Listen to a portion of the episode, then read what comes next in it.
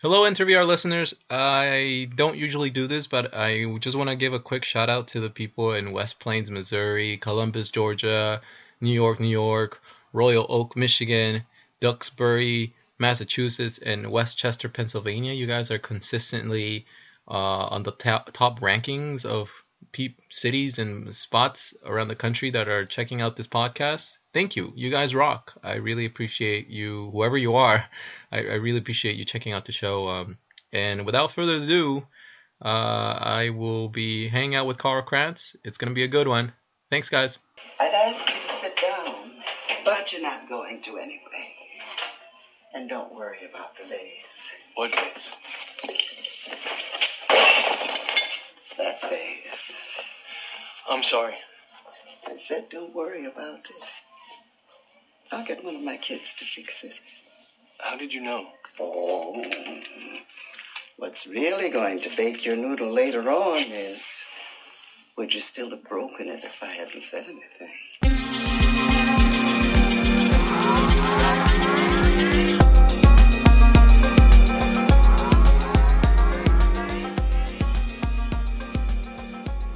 This is Enter V R, and I'm Chris Miranda, your host. This is the podcast about virtual reality and a lot of other stuff. Uh, welcome, uh, listeners. And on today's show, I'm speaking with Carl Krantz. He's the organizer of the Silicon Valley Virtual Reality Meetup. Um, this man needs no introduction, really, but I'm going to do it anyways. And he's just a true scholar and gentleman of virtual reality and all around just awesome guy. Carl, thank you so much for being on the show again. I'm super excited to have you on. Thanks for having me, Chris. It's great to be back. Yeah, it's um, been too long. it's been a bit. It's been a bit. Um, tell me, how's everything, man? How when the last time we chatted, it was probably a long time ago, like probably ten months ago. Um, and a lot has happened since. So, uh, what you been up to? What been what's been keeping you busy? Yeah, so uh, we've been doing the meetups um, faithfully every month, which is fantastic. Our community is really, really strong. Um, I, I just love how, how great the uh, vibe is at our events, and we're continuing to build the conference. Uh, I think last time we spoke was just after the conference, mm-hmm. the S F V R conference, but we are working hard on getting the date nailed down for the next one, which will be in the end of May. Um, we're thinking big. Uh, V R is rapidly growing. The whole scene is growing so fast, so we're thinking big. It's going to be more than twice as large as last year and possibly three times as large and maybe even more. yeah. yeah tell- um, and, yeah, we're working hard on just building the uh, V R community here, building the ecosystem, connecting companies, um, and just trying to keep up with all the great experiences that are being released and the hardware, and there's just so much to try and do right now. It's uh, it's really exciting. It's crazy. How do you keep up? Like, I've realized that I can't. yeah, not as well as I'd like. Yeah. yeah but I need, I need some like I need some assistance. I need like full time people to help get my demos working, and uh, yeah, it's uh, it's tough. Yeah. But it's so exciting. I don't want to miss it. You know. it, exactly. It's it's insane. So. One thing that I've that I've sort of seen a, a um a, it's been going around like it's it's a S V V R needs a bigger boat um like like it, it, there's there's this demand to get down there for from people all over the Bay Area, all over the world even, like, and um you know I you know how are you coping with with finding a space big enough to foster the growth of the community? Yeah, it's it is our it is probably our number two priority. Um, the number one is getting the you know May making the May conference you know everything it can be. But the number two priority for us right now is uh, finding a bigger home for S V V R. And yeah, we have a we have a couple things going on in parallel. Uh, you know, we're speaking to companies that could potentially host us. Uh, companies are tough because, you know, a lot of companies will let you do an event, but they usually have some policy about the event ending at nine or nine thirty. Mm-hmm. And, you know, our events, people want to go all night. yeah. You know, we, we have trouble getting people to leave at ten thirty. Um, you know, people just want to talk, keep talking about V R and keep trying things. So um, we're trying to find a space that can host, um, you know, two to three hundred people. and that will let us go late, and that has the flexibility we need and the power requirements and everything else so that we can, you know, have all our demos the way we like to do it. Yeah, yeah, yeah. I, I wanna I wanna get your like your thought on how has the community changed? Have you noticed any patterns in how it's evolved in the last six months since the E D S B V R conference? You know, uh, um, I would just say a lot of people are taking it seriously. Uh, we're, you know, I'm really happy that we're able to maintain, you know, we have this kind of family feeling at the S V V R events. Yeah. And I think that's only getting stronger. That's not, that's not diminishing as, you know, as we grow, as the community grows. Um, we really do have like a really strong, you know, a fantastic community, and, you know, people are, everyone in this, you know, scene is friends and partnering together and working with each other. Um, And we do have a lot of new people coming into it, but, you know, we we have tons of people who were there at the very first meetup a, over a year and a half ago now, and they're still there every time, which is great. Or, you know, if they can't make every one, they come every other month. I mean, there's so many uh, V R events happening right now, you know, sometimes, you know, two a week yeah. in the Bay Area.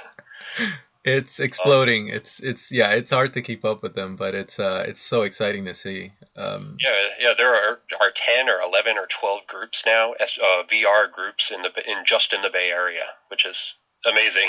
It's you know all these specialized groups: V R cinema, V R audio, V R web. Yeah. Um. Art. You know, Kodame V R, uh, V R Oxygen, S- S F V R, the Sacramento V R. Uh, yep. The um the V R ladder, upload. V R. Upload V R. Um. Yeah. There's. Yeah. There. If I miss one, uh, my apologies. But yeah. Uh. S F V R creative community. Um. Yeah, there, there, there's a lot, but it's exciting. Let me ask you this. Are you still encountering skeptics, like people who come to the meetup and go up to you or, or you run into them and, and they'll say, you know what, I'm still not sold. Like, are you are you seeing any of that? Not too much at the meetups. I think people, you know, that's a self-selecting group, the people that are kind of going to come out to a meetup. Mm-hmm. Um, if they're at a meetup, they're, they're pretty much believers. um But, in, you know, in just in general, yeah, a lot of people are like, well, that's fantastic, but, you know, what what, what would I do with it? Mm-hmm. And, and, you know, and the way I see it, I'm like, everything, anything you could do in reality, you could do in V R, plus more, plus you don't have these, you know, restraints and constrictions of physics and geography and, you know, gravity and anything else that could get in the way of, you know, your experiences. So mm-hmm. it's, but it's hard to answer that question. I think I need a more down to earth answer for that. Yeah. But yeah, there are definitely a lot of people who are skeptics, but, um, you know, it's a lot less, I think, than it used to be. Mm-hmm. And, and that'll only get better. What do you think? Like, what is the main, like, what do you, is there uh, a general view from, from the skeptics? Is there like one thing that's, that they all think or say when they, when they talk about V R, like why won't, why it won't uh, succeed, or why it's it's it's not ready? Is there like a revolving theme?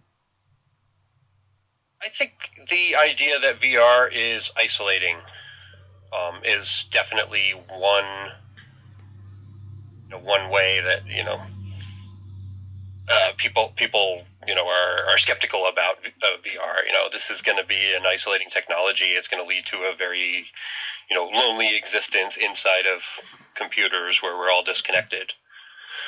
But I don't believe that's the case at all. Actually, you know, all the indications that I have, and I think that most people have who are in this community, are that this is going to be, uh, you know, it, it, V R is a social lubricant. You know, it actually, it's what's bringing us together within these, you know, meetup communities and, and online. It's, you know, when, when you have... When you have a really interesting experience, the first thing you want to do is share that experience with your friends. Mm-hmm. And when you, when two people share an experience, they have the same experience that's interesting. It strengthens the bond between them. So there's this kind of feedback loop where V R actually helps strengthen real world bonds, and you have to go to a real meet space place to try V R experiences. And And I think that's that's going to continue because, you know, as I've, I've said before, you can't try the D K two from within the D K one. And, you know, whatever is after that, you won't be able to try it with the current generation. So we're not, you know, the people that want to try, keep trying the new V R and follow this stuff and be on the bleeding edge, they're, they have no choice but to get out and interact with other humans in the real world. Mm-hmm. And, you know, that's really good. That's good for, you know, it, it strengthens the community around V R. And, you know, all these people are just making a lot of friends. So, you know, to me, V R is actually a very social technology and social medium. And, you know, it's actually, you know, I've made more friends through V R, you know, through my interest in V R in the past, you know, year and a half than I have in, you know, many, many years before that. Yeah. And that's, it's not just me that's had that experience. I, I, I'd be willing to bet that you've had a similar experience, and so have most people who are active in the community. Yeah, it, it's a carbon copy. Like, my experience is a car- carbon copy of yours. It's it's in, it's true. I mean, I, I you would think, you know, intuitively that you're gonna put this thing over your face and you're gonna be inside this world, traversing it by yourself. But it, and as fun as that is, I, it's so much better when you have someone else in it with you. Like, it's um yeah, you know, I my um I, I just got my friend just. my friend slash boss just shared with me an article from Gizmodo uh, about V R sex and how it's com- coming along. Like, you have, um, I think it's Infinite Realities, ViaVave. I can't really pronounce uh, the name of that company. Um, the V R three sex chat. And the thing, and the first comment that I saw on the on the page was, uh, "Oh yay! I can't wait to start using virtual reality sex so I can uh, stop interacting with real people." And it's it it sounds like a tongue-in-cheek kind of comment, but like I, I I wonder if there's some truth to that. Like, will there be people out there who will just, you know, and just you know in, in, enclose themselves inside V R and, and, and, and not and walk away from, from humanity, or or do you think that the being in V R will, will make them crave more human interaction? Like, what do you think? I, I think that. Even the people, there will be people that go into V R and that, you know, it's just having that kind of control over your environment. That's going to be really compelling, and it's going to be, you know, that's something that's going to keep people in V R for a long time. But I still think the most interesting things to do in V R are going to be interacting with other people. Mm-hmm. So although they may be even isolated physically, they will be, you know, have these deep connections to people all over the world mm-hmm. that they couldn't have without V R. And maybe some of those people have, you know, anxieties or social issues where they would not be interacting with people in the real world. And, you know, it'll actually, you know, make them, uh, give them richer and healthier lives where they're actually, you know, part of communities where they wouldn't be otherwise. Yeah. Let me ask you about V R sex, because I know you wouldn't shy away from this subject. Uh, I mean, this is uh, everything V R. So I'm wondering if you think V R sex will evolve to a point where it might start, you know, slowing down our, uh, you know, our, our our our population growth. Do you think that that's a possibility, that, you know, people will just have such a compelling time having sex in quote unquote sex inside V R that real sex will be a nuisance? You know, like, what do you think? Yeah, that's a that's a really interesting point. Uh, yeah, I, I, I think you're probably right there. Oh no, is that a problem though? Is that going to be a bad yeah. thing? I wonder. I don't know. Um, I mean, do, is, you know, is it a problem if, you know, it's probably not good for, you know, our, our economies on the short term if population is going down, but, you know, there are a lot of people. I'm, I'm okay with a few less people in future generations. Yeah. You know, I think that we'll still have plenty to keep our, you know, the human race going. Mm-hmm. Um, yeah, that, that may be a problem. That's that's an interesting point that I hadn't considered. Yeah, it's but at the same time, it's I, I think it'll also create uh, you know like better bonds, like for, for just like what you said with the sociability of V R. I think it might create better better you know maybe sexual bonds with, with between people who live like uh, long with long distance relationships. In Spanish, there's this saying. It's they'll say we'll say um, amor de lejos, amor de pendejos, which means uh, long distance love is a stupid kind of love. Um, and so, and so it, with V R, like in, and perhaps like telepresence, virtual reality, you know, sex, like I think that, you know, that pain point of being away from someone you, you love, it might be lessened since, you know, you'll have teledildonics and you'll have, um, you know, more compelling H M Ds. I don't know. I, I, do you think long distance love can, uh, can benefit from virtual reality sex? Yeah, absolutely. And, and, you know, I think, I think most people are not most people, but I think there are a lot of people who are, who maybe don't have the healthiest attitude and like relationships with sex. Mm-hmm. You know, people are, you know, there, there's there's a lot of weird artifacts in our culture. You know, a lot of people are repressed and, you know, maybe not able to act in, you know, act in alignment with what they really want from sex and relationships with other people. Mm-hmm. And I think the abstraction of V R will enable people to kind of get in touch with, you know, what they're really after, which is probably a little crazier than, you know, their public face of it and, and, and hard to do in reality. That's, that's crazy. That's interesting. And that's, uh, I haven't thought of that actually, because I, there is this, huh. And, and especially, I mean, you know, you know, my, every time we talk, I always go, I always bring the conversation to Second Life, but, you know, if you look at sex in Second Life, you know, it's really weird. But, I mean, I think well, that's, I know. Because that's what that's what people really want, and they're just afraid to, you know, express that in reality. But, you know, there's furries and B D S M and all these crazy subcultures. Mm-hmm. And I don't necessarily think that's, you know, really unhealthy. I think that's probably actually the norm, but people, you know, there's, there's all these, uh, you know, there's like, you know, people are repressed. We're scared. I think we're scared yeah, of, we're, we're scared. Yeah. Like we're scared it's of being judged. Acceptable to yeah. be, to be a weirdo. Yeah. But I think a lot more people are weirdos than they will admit publicly. Hell yeah, dude. We're all weird. I feel like you're, yeah. you're, you're it's, it's true. Um, I, so, so V R, let people get their freak on and, and feel safe doing it.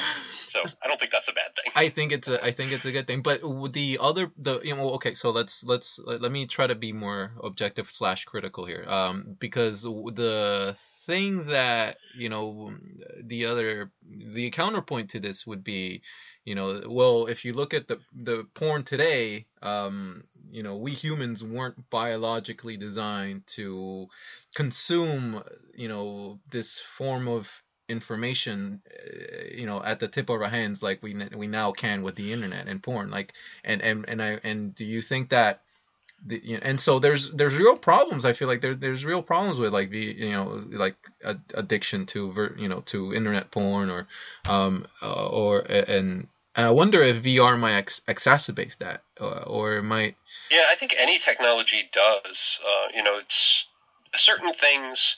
There are certain things that we're all prone to being addicted to, and the reason we're not is because, you know, it's it's kind of there are barriers that, you know, that not necessarily. You know, there just happens to be barriers that, mm-hmm. that are in the way right now, so that prevent us from getting addicted to things. But any technology kind of can start to remove barriers. So, you know, we'll have like one click access to anything we want. And yeah, it's, I mean, that's going to be a real challenge for humanity to deal with how technology will enable us to have anything we want, anytime we want at our fingertips. You know, we're really going to have to focus on our, you know, self-control and, you know, just learning to do things in moderation and keep a perspective about, you know, where we're spending our time. Because, yeah. Yeah. You know, it's like the, it's like those experiments with the rat and the lever that gives you cocaine and the rats just hit the button until they die, you know, mm. you know, we're, we're basically going to have that. You know, a digital drug and a lever right there, and we could just hit that all day until, you know, until we forget about everything else and wither away.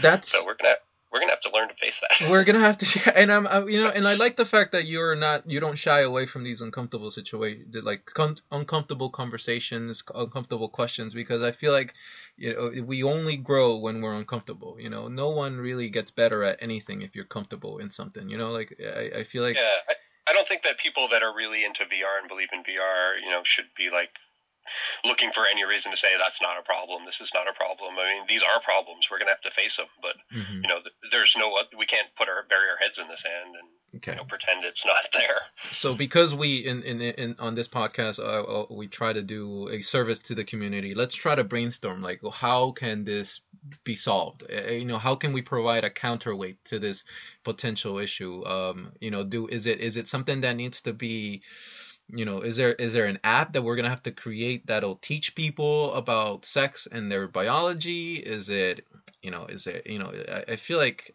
I feel like it's, I feel like the answer lies in education uh, or yeah. educating and informing people. But like the uh, giving I, I people think, the yeah. access to that is the or problem. Yeah, I don't, I don't know. know what that looks like. The education is, it's definitely a piece of it. And it's, you know, it's kind of a self-education. Mm-hmm. You know, educating ourselves about ourselves and our own, you know, desires and impulses. We're going to have to have impulse control. But I think the, you know, technology is weird in that, you know, technology solves problems and then it creates new problems. Yeah. And the only way to solve those new problems that are created by technology is more technology. Like you can't, you know, you know, we've created plenty of problems with technology, with, you know, pollution and all these other things. But, you know, the answer is not to just destroy all the technology. It is to come up with more solutions, you know, using technology. Mm-hmm. And we can kind of keep, you know, keep ourselves one step ahead of this series of problems that technology creates and solves. And it's just kind of, you know, this march forward of technology. Yeah. And the, well, that is going to lead me into talking about deep learning and artificial intelligence. But before we get to that, I, you know, the other, a, a while ago, I was talk, you know, I talked uh, with Blair Renault from, from Technolust uh, on the podcast. And he said something that was that, that still strikes strikes me to this day, that I still think about. Because he's thinking about building the Candy Crush of V R. And you know how we just sort of just talked about how, you know, V R could exacerbate sexual addictions or, or, or sexual proclivities. Do you think, you know, like, and, and so I, here's the thing. I you know, I think that it's only a matter of time before Blair or uh, someone else creates this Candy Crush of V R.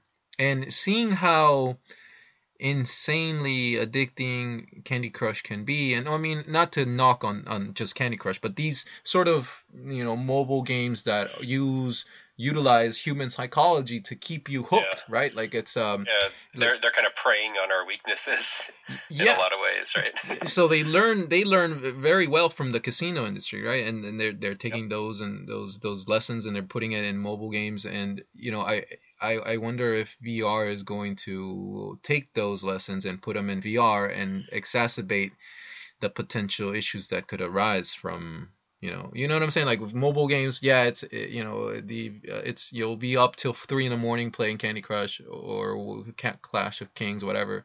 Um, or you know, but but if it's V R, you know, will will you ever come out? Like, because it'll be that much more compelling. What do you think? Yeah, I I, I think. You know, that's going to happen. I mean, if those guys are smart, they're already thinking about it, right? um, uh, yeah, I don't, I don't know what the answer is, you know, to that really, other than, you know, we're going to have to watch out for it, and and hopefully, you know, you know, hopefully more people are, you know, have good intentions than bad intentions.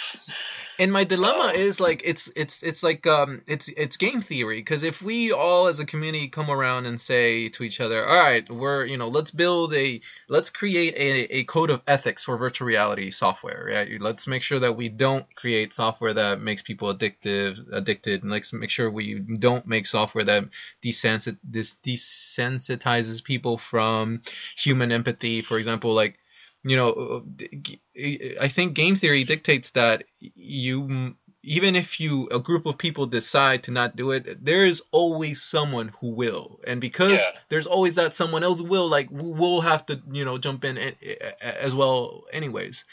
Yeah. Um, so yeah, it's true. You can't and you can't outlaw it, because then there'll be like black market apps that are, and that'll be, and you know the. the risk and danger of those will be the ones, you know, that'll that'll draw people to it even more, you know. Mm-hmm. So the answer is not in getting together as a community to build a, a code of ethics, and it's not in legislation, and it's not in prohibition. And I, I, so I think it's it's it's individual responsibility, I guess. Um, yeah, information. But yeah, I, I mean, I'm just, you know, off the top of my head, I'm thinking maybe, you know, we'll have to utilize technology to to watch out for ourselves. You know, I I could imagine some kind of agent that kind of, you know, is like your personal agent.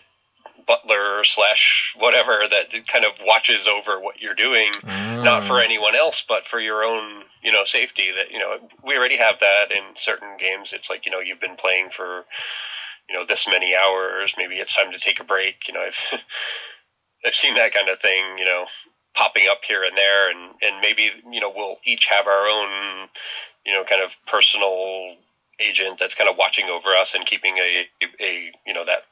that uh, ten-foot perspective where, you know, when we're micro-focused in whatever game or experience we're in, maybe we don't have that, but we can get these reminders that's like, hey, what you're doing right now is maybe not, not that healthy. Maybe you should take a step back. That's awesome. That's a really good idea. I would, I would, I would further it along by saying that if we could somehow tap into the human brain, and you know how uh, Iron Man has... Yeah, I think it's Targus. I don't, I don't remember the name of his assistant, but Targus is is is this A I that is telling him, all right, your suit is at eighty percent power and you have, you know, ten percent fuel left. You know, I, I I wonder if we'll get to a point where we humans will be co- will be connected to a biofeedback um sort of personal assistant that will, you know, be looking at our vital signs in real time, and it'll tell you, Chris, you've been playing Half-Life two for four hours straight, your insulin levels are at forty percent below average, and your yeah. dopamine levels are starting to shoot down, you should probably take a rest, you know, because these numbers say so, you know, like, you're, because this is what's happening inside your body. Like, I wonder, you know, how far yeah, away I think do you we're think we're gonna need that? yeah, yeah. I mean, you, I, that's going to happen anyway. I mean, the advertisers are going to be looking at that data anyway, so we need some something on our own side that's also looking at it, you know, that has our best interests in mind and not, you know, the advertiser's best interest, because I'm sure that will happen. The advertisers will be, you know, monitoring your vital, you know, whenever they can and wherever they can, monitoring your vitals and where you're looking and your eye contact and, you know, your eye tracking and everything else. So mm-hmm. we need...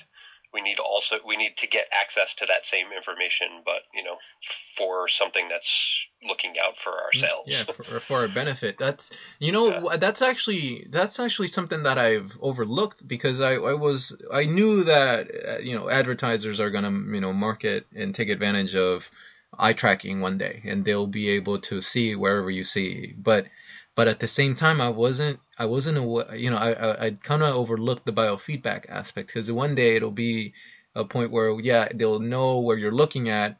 They'll be able to see, oh, he looked at that Aunt Jemima pancake syrup thing for two seconds.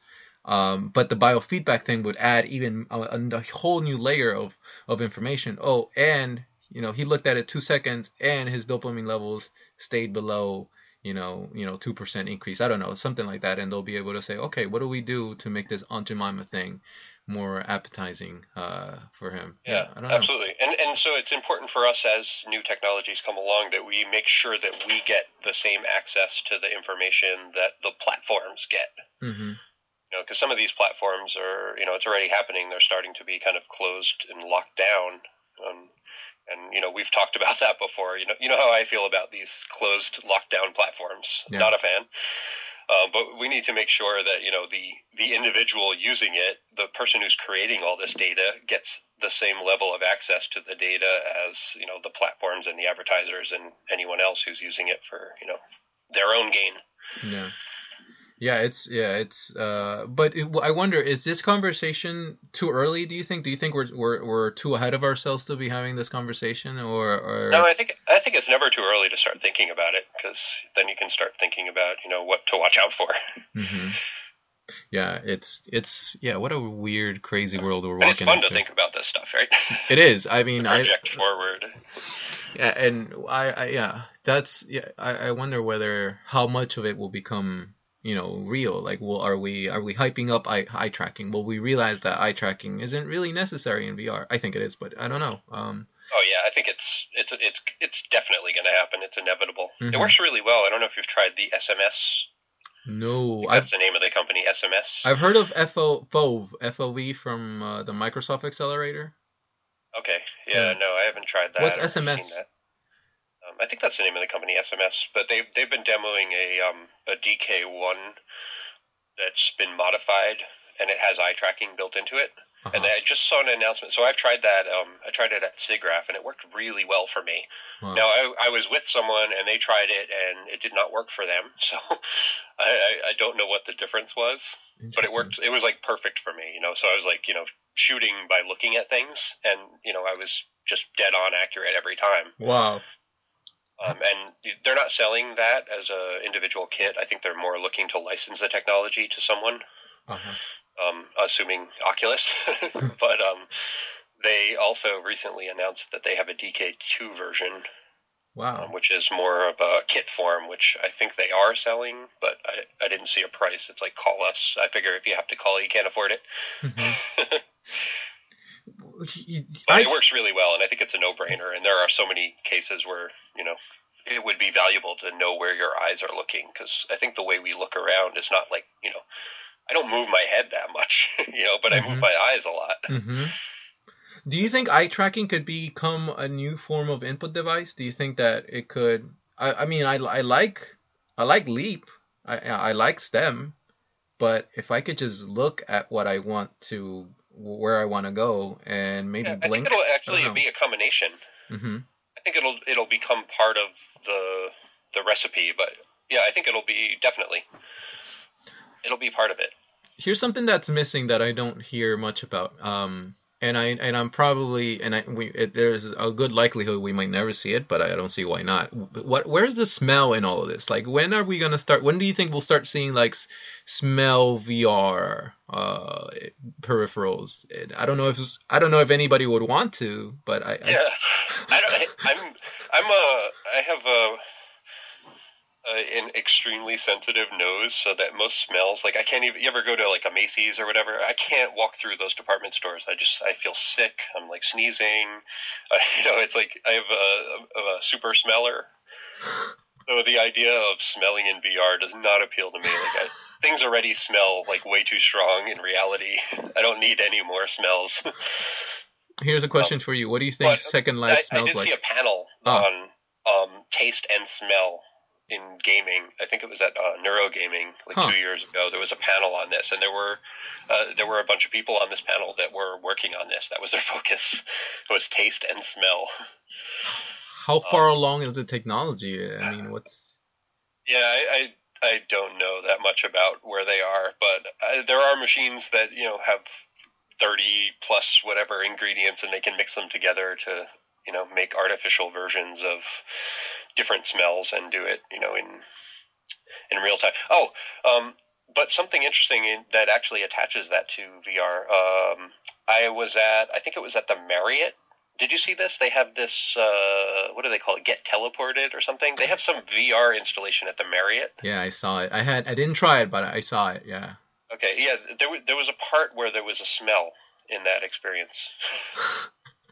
And tell me, that was a really weird. Uh, yeah, so I tried that, and I was kind of shocked. They broke all the rules of V R. Like, you're standing there, and suddenly you just start moving forward, like sliding without, you know, I didn't do anything, and suddenly I'm sliding through a room, and I'm like, oh, well. Like, you know, I've I've done a lot of V R, but that thing threw me off. And they even had a part in there. Well, I probably shouldn't give it away for people who want it. I'll do it anyway. Yeah, go ahead. Spoiler alert. Close your ears if you plan to try it. But there's a part in there where they. They try to scare you by kind of throwing you on the edge of a building, so you're just kind of peering off the edge. Mm-hmm. And the floor, you're standing in this, like, booth, telephone booth type thing. The floor actually tilts. It just goes dunk, and then now it's on an angle out of nowhere. So, like, I feel like I have my V R legs, and I'm not going to fall by, like, visual stimulation, you know, typically. But they actually tilted the floor, so I, like, totally, like, fell forward. Whoa. I was like, why? I, I can't. I'm not sure why they did that. They I, got I guess you. They did it for effect, but, you know, to try to you know, um, throw people off, but it seems like a really bad idea to me. That's, you know what I find funny? I find it so, sort of funny how um, the hotel industry is, uh, not the hotel industry, but Mar- Marriott is, is part of the hotel industry. And I think it's an industry that might get affected by the fact that we are creating these teleportation devices. You know, we might not need hotels in the, f- I mean, we might not need them to the extent that we do now. And I wonder, like, if they, if, if, if they at all worry, or what their response is to that eventuality. Do you think that they're concerned that V R might start eating their lunch money, because eventually people might be like, well, I want to go to Florida, but you know what? Um, Let's just utilize the Rift. I, you know, what do you think? Yeah, I, I'm sure there. I'm sure there are mixed feelings within the industry. Um, so um, I used to work in the telepresence industry um, for a good twelve years plus, and you know, I, I won't say who, but I worked at a company, and a a major airline um, became very interested in us in in acquiring us. Mm-hmm. And which was interesting. So an airline is going to buy a basically a telepresence, you know, video conferencing company, um, because they were aware that, you know, this is going to, you know, pro, you know, th- people don't need to travel if they can have, you know, compelling meetings from across the world. Wow. And and the interesting thing about that was that the pilots union of that airline actually blocked the acquisition from happening. What? So, so not everyone in that company wanted that to happen. They said, "Oh no, this is you know this is going to take our jobs. We don't want to support this." And they actually you know created enough fuss that it it prevented the acquisition from happening. Wow. Well, I um, that's that's crazy, and I yeah. that's crazy. Did you? So, so I'm sure you know I'm sure there are people within Marriott that are like, "Hey, what are you doing here?" Don't, they, don't promote this stuff. This stuff is going to kill us. That's that's crazy. I, I, I yeah. But but the problem is with the if t- when whenever it, and I I got this uh, this quote from C G P Grey, this video about uh they he did this amazing video. You should check it out. It's called Humans Need Not Apply, and he talks about the A I revolution that is currently ongoing, that is shifting the ground below our feet, and most humans have no clue that it's happening. I, I, I want to talk about it in a little bit, but going back to the, the airline thing, I, I don't know if you ran into the, the couple articles from – it's two separate airlines. Um, one is creating uh, an air, an airplane that has cameras facing outwards, and it's going to have no windows, and they're going to put panels – Uh, giant panels instead of windows, so that you can see outside the airplane um, via the camera. And right, okay, that's I, I think that's pretty cool. Like uh, the yeah, only... that probably makes a lot of sense. I'm sure it's very inefficient to have the, all these windows on an airplane and all those seals and potential points of leakage. Yeah. Uh, the the the cool thing is the, the cool thing it would be if if they like the whole like the the floor, the ceiling, and the sides of the plane were like the screens, and you can see like everything that's outside. Like that would be so trippy. Um, but the other one was I, I can't remember the other airline who's using V R H M Ds uh for people to utilize while they're sitting on the airplane. Um. And like, do you think like the, those are effective uses of virtual reality in, in terms of travel on airplanes and stuff like that? Do you think it'll take off? Uh, no pun intended. Yeah. Oh, nice. Yes. Yeah, I do. I think that's a. I, I mean, watching movies with like a, a Duravos dive. I think you know most of us in the V R world have done that because it works well, right? Mm-hmm. Watching a movie on a flight, it it just makes sense. It's easy. It's a You know, you're you're kind of stuck in this place and you can't really go anywhere or do anything and stuck with this crappy little screen in front of you right now. It, it makes a lot of sense to use V R in that case to actually, you know, get out of that kind of terrible environment, claustrophobic environment. Mm-hmm. Um, I, I would not be surprised if that is, you know, one of the main ways that, you know, the average person um, is exposed to V R is, you know, just on a plane. Yeah, uh, that's yeah. I, I wonder how that will look like. It's yeah, it's it's crazy. What a weird future we're walking into. But I, I want to step a little bit aside from V R. It's sort of related, but it but it kind of isn't. Um, this you know. So for the longest time, I thought that, you know, I was under the impression that the revolution in artificial intelligence was just going to remove jobs that are low skilled and shitty. For example, like McDonald's workers and janitors and, you know, like like those sort of jobs, like, you know, they're honest jobs, but I'm sure that no kid who is who's six years old, seven years old, you know, whatever age, twelve years old, you know, goes up to their parents and says, "Dad, when I grow up, I want to be a janitor." You know, like, I don't feel like that. Those are like things people aspire to to be. And so I, for the longest time, I was just like, those, you know, people won't fight. You know, we'll, we'll be just fine with those jobs because eventually something else will will come along that will give them, you know, a purpose and meaning. But that, I was wrong, because what I'm noticing is um, there's this thing called deep learning that I've started becoming aware and starting to inform myself about, and how these computer computer frameworks of of you know, it's not just telling the computer how to learn. It, it it's no it's not telling the computer what to do to learn, it's it's teaching the computer how to learn, you know, how to teach itself. And that, like, boggles my mind, um because it's it, it leads us to a world where we're not just going to have low la- low labor jobs go away, but also white collar jobs like researchers like me, like like uh, lawyers, you know. Um, again, I I really recommend check out that video with, with C G P Grey, but I was also talking about with someone else about it, and, you know, how do you think this might affect V R? Like, how do you think that, you know, this ongoing economic revolution will will will will affect, you know, this industry? Like, you know, especially since we're gonna need people to buy H M Ds, and people are gonna need jobs to buy those H M Ds, right? Like. Yeah, yeah. It's. I mean, this is a tough question that, you know, we're we're starting to see, you know, in, in San Francisco in particular, this kind of backlash against technology, and it, it's understandable. There are people that, you know, their jobs are being, you know, eaten by software. You know, mm-hmm. Their jobs are being eaten by technology, and yeah, and it's yeah, it is easy to say, okay, well, those are the crappy jobs anyway. You know, so it it doesn't matter. You know, it's if if robots replace humans on an assembly line, because, you know, that's just a crappy job to have in the first place. Mm-hmm. But uh, I guess it's true that some people just actually really like those jobs. You know, this uh, simple jobs, uh, it's kind of a no-brainer that technology is going to replace the simple jobs. But yeah, maybe they're all, it's at the same time, it's going to come at the other end, the things that, you know, people are not smart enough to do. Mm-hmm. But Um, A I will be, because A I, you know, doesn't have the restrictions we have of memory, or, you know, the inability to multitask, or any of these other problems. Yeah, or emotions, I mean, it, or stuff like that. Yeah. Yeah, I, I think this is this is the biggest problem our society is going to face going forward. Is how do we deal with, you know, the fact that technology technology is just going to disrupt everything, and and it's and it's happening on this accelerated, you know, exponentially accelerating, uh, you know, level. Mm-hmm.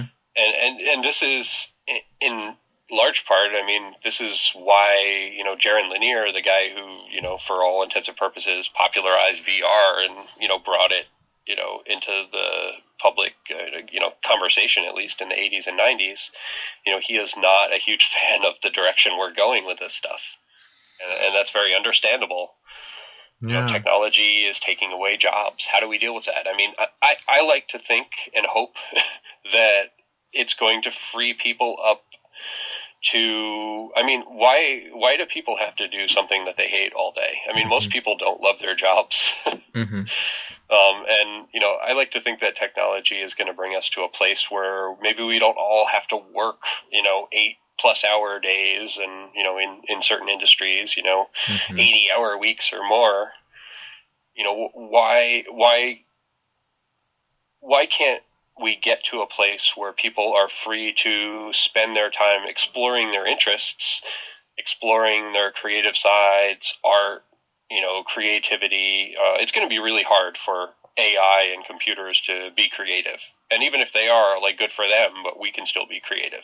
Yeah. And, you know, I, I like to think that technology is going to bring us to a place where we're all more free to explore our creative sides. But yeah, where are we going to get our money, and how how is our economy going to work? I mean, that's the biggest problem that we're all facing, you know, our, our societies. It's it's going to be a mess for a while. We're going to have to rethink everything. I you know, I feel like the the burst of A I will be so huge that it's going to be like, um, we're going to have to define it as a new epoch. Like, you know, how we, you know, uh, you know, be, you know, be, we have these time, like uh, we're in the B C E time frame right now. There, we're going to walk into, uh, you know, we're going to, you know, ch- kids fifty years from now are going to, rem- are, are going to be reading their, or they're going to be downloading their uh, le- lesson plans into their brain. And in those lesson plans, you know, they're going to say, there was a time before A I, and you know, and now there's a time after A I, like yeah. A I, yeah. A E, and, or something. And same with V R in general. I think it's going to be uh, the days before V R, the days after V R. Yeah, and, it, and it's in the same way that there was, you know, the days before, you know, smartphones, um, language, and the days after language. Yeah, you know, the, it's it's a huge shift.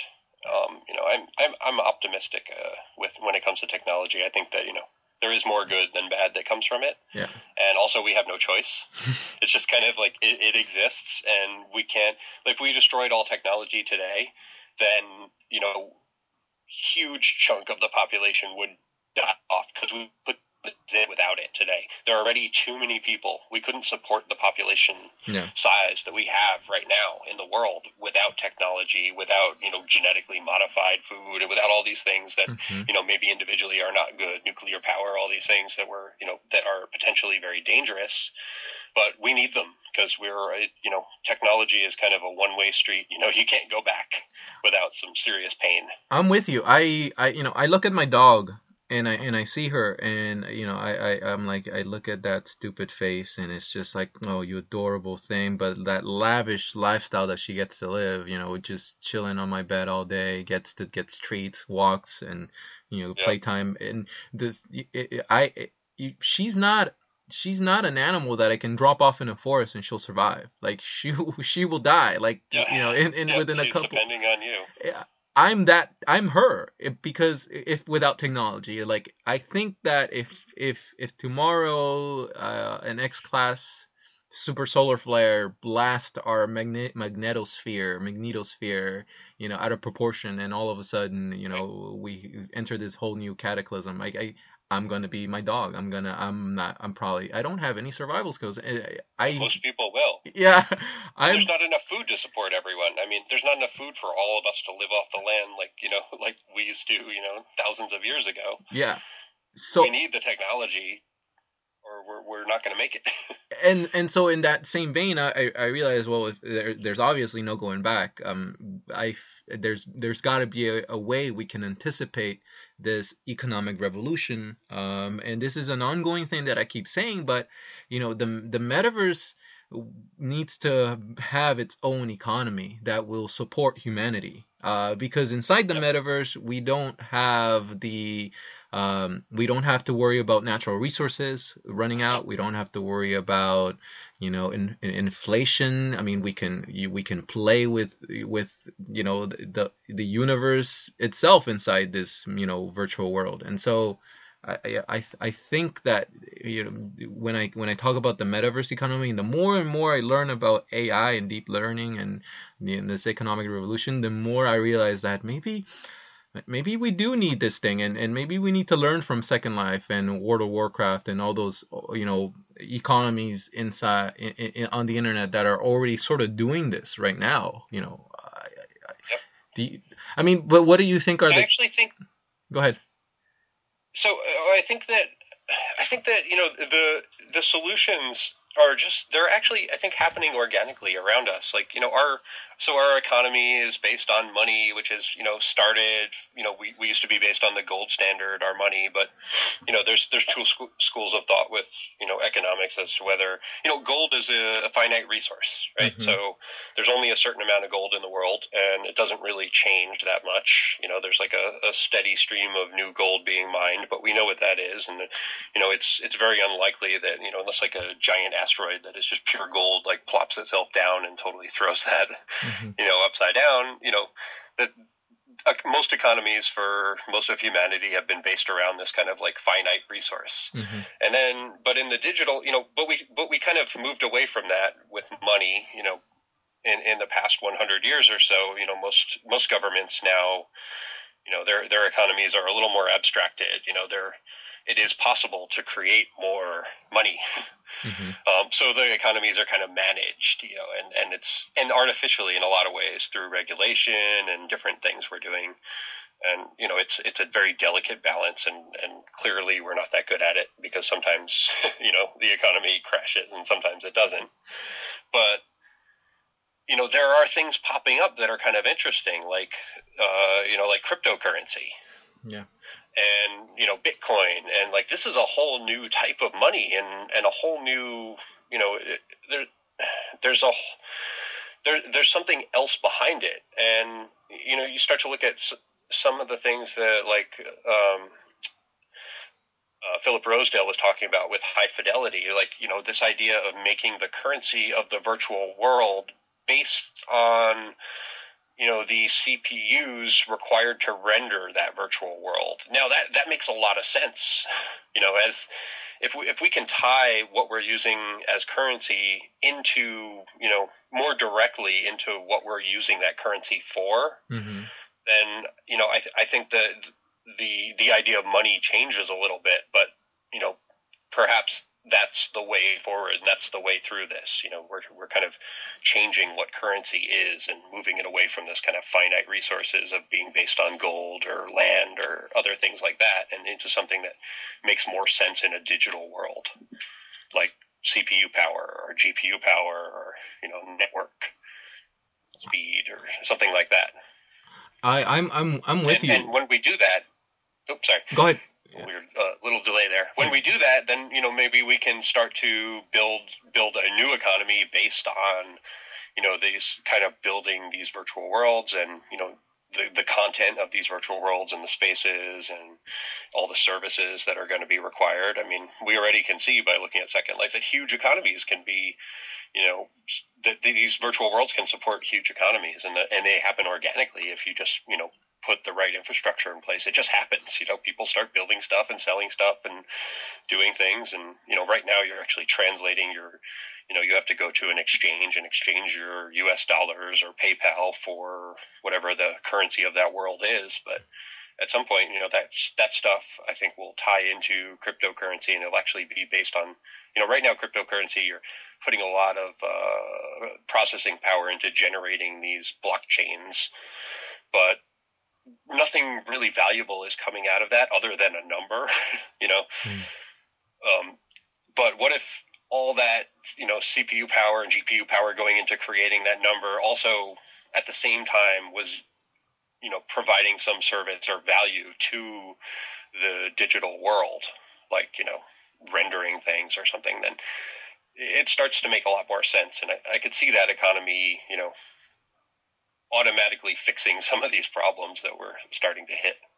Yeah, I, I, the one question that I that I that that sort of just, you know, can't seem to leave my mind when I think about, you know, creating, um, and I don't know if we're thinking about the same thing here, but we, uh, the thing that I that I struggle with is, like, if we create a metaverse, right, and in that metaverse we have a cryptocurrency based economy, and everybody around the world uses this, you know, this currency, you know, how does that, how will that translate to, how will the cryptocurrency translate to a person's standard of living, sort of, uh, you know, like, like how will that, so how will, how will cryptocurrency translate to dollars for someone in San Francisco versus someone in Uruguay? Like, you know, how, how will they, you know, will, will people earn the same thing everywhere on the planet? I mean, is I, I don't know. I don't know. I, I really don't know if that's a, a good thing or a bad thing. I don't. I, I have to. I have to really, really examine and think about it. You know, what would be the yeah. repercussions of something like that? I, I, I really don't know. Um, I mean, I, I mean, what do you think? Uh, I mean, I think it. I think it'll. You know, it'll flatten the world even more. And you mm-hmm. know, we we have. You know, globalization right now is. You know, as the world becomes more flat, then there there are. I, I think that, like, in the end goal, we'll all be at, you know, the the idea is that in the end, we'll all be at the same standard of living. But when we start from where we are now, which is, you know, drastically different standards of living in different places based on, you know, the history and socioeconomic, you know, uh, the past, um, the local resources, you know, distance between these places, whether they're port cities and, you know, all these things right now that kind of determine the standard of living in any one place. As we as we kind of flatten the world and shift, you know, some people really benefit and some people actually, you know, lose a lot. Mm-hmm. You know, and and I think, you know, even in the U S, like right now, you know, I think, you know, our standard of living is actually going down a little bit. Yeah. You know, as in a lot of, you know, a lot of jobs are going to China or here or there. But, you know, we're taking advantage of cheap labor in China. There's a short-term advantage, but, you know, as that, you know, as we start to take advantage of that, the actually the price of labor in China is going to start to go up, and at some point, that, you know, we'll be in a level playing field. But getting there is going to be very messy. A lot of people get rich, a lot of people get poor. Mm-hmm. Um, so I think that we'll have that that same problem. But I think, you know, this digital metaverse economy is, and even more, it seems more fair to me. Yeah, it's even if it means, you know, short term, you know, it, it could be, you know, detrimental to my own to my own standard of living. I think in the end game, it'll be more fair to everyone. Yeah, that'll be hard for people to swallow. Um, yeah, it's gonna be it's gonna be a very different, you know, uh, yeah, but we won't have a choice because at the same time we'll have this impending movement of A I based, you know, robot economy that will, you know, will will take your job anyway. So what are you gonna do? Like, uh, it's it's a hard, it's a really hard problem. I, yeah, I, I I I don't know why, but I spend a, a lot of my day thinking about it. Like, fuck, like how how are we going to get, you know, how are we going to get past this? And and and I want to, yeah, and well, I wish it's becoming we, a bigger problem too. Yeah, and I, I mean, wish like every day we could get past it in a way that it's not just the rich who will be just fine on the other end. You know, I, I wish we could get past it in a way that, you know, everyone gets through it just just fine. You know, like that. It, it and it sounds naive and idealistic, but fuck, it's it it's not impossible. I mean, why, you know, why should yeah, we? I don't think so. I don't know. And there are positives. I mean, you know, technology is making, you know, for the most part, everything is getting cheaper. Mm-hmm. And I mean, it's amazing what you can buy right now. In, in you know, as far, I mean, at least technology-wise, you know, certain things are getting more expensive, like limited resources, like gasoline. But yeah, you know, a lot of things are, are just getting cheaper and cheaper to the point where it's kind of ridiculous. So, you know, maybe we can all live like, you know, have like a really decent standard of living off of a lot less money. Mm-hmm. And, you know, services are becoming the thing that, you know, because it's a, you know, finite resource, services is people's time. I mean, really what, you know, what is, what better to base an economy on than people's time? You know, that's, that's the one finite resource that, you know, it's, we all only have, you know, a certain number of hours and years in our life. And yeah, when they're gone, you're not getting any more. I mean, you know, maybe slowly over time, but until we become immortal, uh, yeah, we're we're kind of stuck with the amount we have. Yeah, you know, I like that idea. I, I like the idea of, of creating something that really, uh, an economy that really, you know, pushes or encourages people to pursue, you know, it, I would take it further, not just happiness, but meaning, you know, and whatever the fuck that means. Like, go find a yeah. thing that gives you meaning, you know, because because that will drive your happiness as well. Or they're probably the same thing, but like, but if, I, I feel like, you know, You, when when we say the pursuit of happiness, like, you know, what does that mean? You know, meaning and purpose. I, I think that yeah, is more not necessarily powerful. Just stuff. Exactly.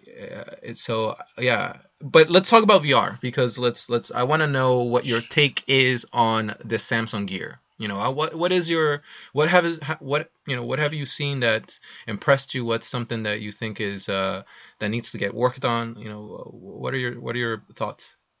Um, I, it, I think it's fantastic. It's so much further along than I ever thought it would be this quickly. Um, it's amazing. Yeah. I mean, yeah, it, the fact that it doesn't have head tracking is is a problem. But I mean, I've, I tried it with, you know, Sixth Sense. Sixth Sense has made the uh, STEM system work with it, and mm-hmm. you know, I tried that at the Samsung Dev Conference, and you know, it was fantastic. That worked. I was, I actually, you know, I was, I, I was like joking. I had the STEM in my hand and the gear on. I just kind of ran away. No wires. A mirror is chasing me across the expo floor. But um, yeah, it was, it was. Uh, I mean, it was, it was so amazing to actually have no wires, and it's beautiful. I mean, in a lot of ways, it looks better than the D K two, I think. Yeah.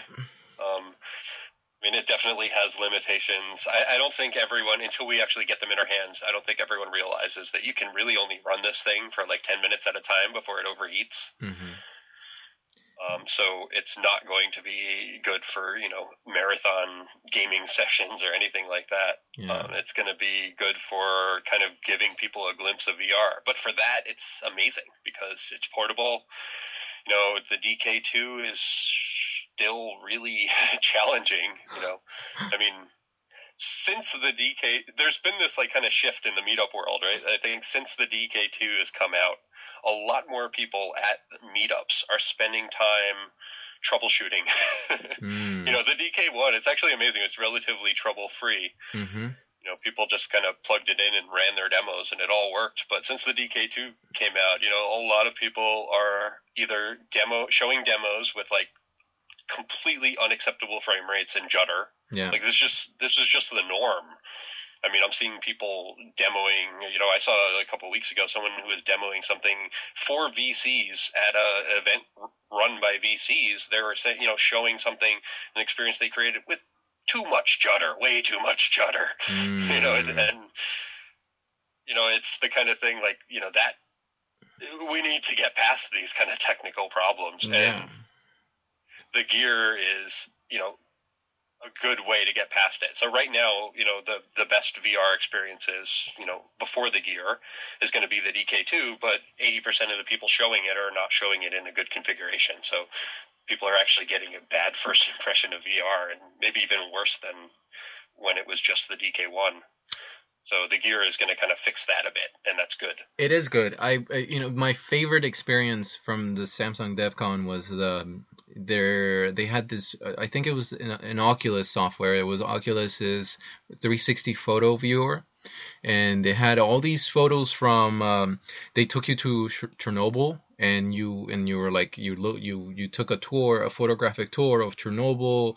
And I remember playing Call of Duty Advanced. No, it wasn't Advanced Warfare. It was the Call of Duty Modern Warfare two. Yes, that's the one where they recreated Chernobyl, and you're you have this mission, and you're in there. Um, and and so I've I've lived this place in, in, in the video game world, and I've seen Vice documentaries from it, and now I put on the Gear V R, and I and I'm and I'm in it.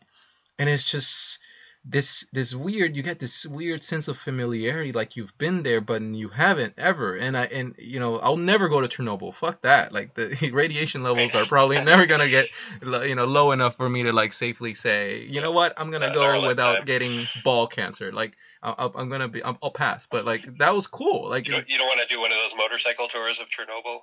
No, I like my testicles. I want to keep them. Uh, so then the, but, but, but that's the really awesome thing about V R. Like, holy shit, I'll never go to this place, but I get to see this, this, this, the, the aftermath of this horrible tragedy. And it, and it's, and it's both educational, and it is, you know, and it's informative, and it's, and it's weirdly beautiful in a strange, tragic way. The other one that I really liked was the Mars Curiosity viewer, where he, the, the, this one blew my mind. It was a, it was a photo of the Milky Way from Mars. And right. It was awesome. It was just, I was just like, oh my God, I wish I, just, I could just stay here. Like, like I wish there wasn't a line behind me, because it was just amazing. And the, and the gear was just, yeah, it, I mean, it was really good. But, but just what you said earlier, there's, there's, it's not perfect. It's, it's got some things that it needs to work on. And battery life is m- probably my biggest concern. Um, yeah, battery life and, and the heat. And yeah, and head tracking. I mean, but I mean, with a lot of the cinematic stuff, you don't actually have positional tracking anyway, so it mm-hmm. almost doesn't matter. Yeah, But then, you know, like, what is what what is what is stopping battery life or from like from from catching up to processors? I I feel like we've I've I've been having this conversation. I've seen this conversation happen over and over again. And I, and I, and am I wrong in assuming that battery technology is not keeping up with the pace of Moore's law on the processor side? Yeah, absolutely. Yeah, battery is technology is very very incrementally improving, linear, and you know, G P Us and C P Us are, you know, following Moore's law for the most part. Mm-hmm. And that's it right there. You know, yeah. Until we see some major jumps or we can get battery technology to somehow get in line with Moore's law, mm-hmm. then uh, we're going to have, I, I mean, you know, a D K two right now, like you need like the, the fastest machine you can buy. And in, in a lot of cases, it still doesn't run it, right? Mm-hmm. You know, and a, an acceptable frame rate. But you think about like, uh, so, uh, NVIDIA, what is it, the nine eighty, that, you know, that's, that's the card to get right now, right? Yeah. The, G, the G T X nine eighty. And that requires, I, I don't remember, it's like four hundred or five hundred watt power supply. Wow. So yeah, of course you can't do that on your phone, which is, you know, just, you know, that's a lot of power, you know, four or five hundred watts. Yeah. You know, you're not going to get that on your phone. It's, it's just, it's impossible. Yeah. So, oh. You know, it's it's actually really amazing that the Gear V R is as good as it is, considering, you know, it's I, I don't know how many watts, but I'm imagining just a couple watts, right? Yeah. I, you know, I wouldn't mind if Samsung sold a or paired the Gear V R with a battery pack peripheral that you just I mean, you just connect and you put and you put to your belt and you and you and, and you have this little battery pack that, you know, has that gives you that extra gaming oomph, you know, because I, I think that if If really, you know, you're you're you're putting out games for this, and gamers are gonna want to play this. Gamers are, you know, no no, I don't, I mean no disrespect, but gamers are assholes. Like we, they're very. I am a gamer, and we're and we're very critical of our experiences. Like I, you know, it, it, we're probably some of the worst fans to have because we're very critical of, you know, hardware and software, and and so ten minutes. Around that time, yeah, like that I think, is. I think that's why they're not really going to target the gamer, okay. as, you know, uh, as a target demographic, because they are just going to be too demanding. Mm-hmm. Um, but one nice, one nice thing about the battery, um, uh, I got a note for in preparation for the Gear V R, so I've been living with that for a few weeks now. Nice. And it has like this fast, quick charge they call it, mm-hmm. and it's ridiculous how fast it charges. Like if you use the the right adapter. It's, um, I was just looking at the number here. It, it will charge from zero to seventy-five percent in a half an hour. Wow. That's, is, uh, you know, that's impressive. Oh, that's ridiculous. That's so fast. That's very impressive. Like, you know, I, my battery is like half dead sometimes and I just plug it in for five minutes while I'm like getting my shoes on and getting ready before I leave. And then it's like, you know, double. Wow. You know, it, it really does charge quickly. So, you know, that's one, that's one positive thing. Yeah, the battery life is definitely a concern, but it does charge a lot faster than we're used to with a phone. Yeah. Yeah, I mean, it's um I'm I'm I'm optimistic about the Gear. I like the Gear, uh but it, I'm not going to shy yeah. away from the fact that it's not perfect and, you know, it's yeah. it's cool. And and the and the biggest concern the biggest concern for me is that, you know, it is it is locked down right now. What does that mean? Um and I mean, you you can't You you have to get something approved. There's an app store and an oh. approval process, and yeah. you can't just kind of, you know, put anything on there.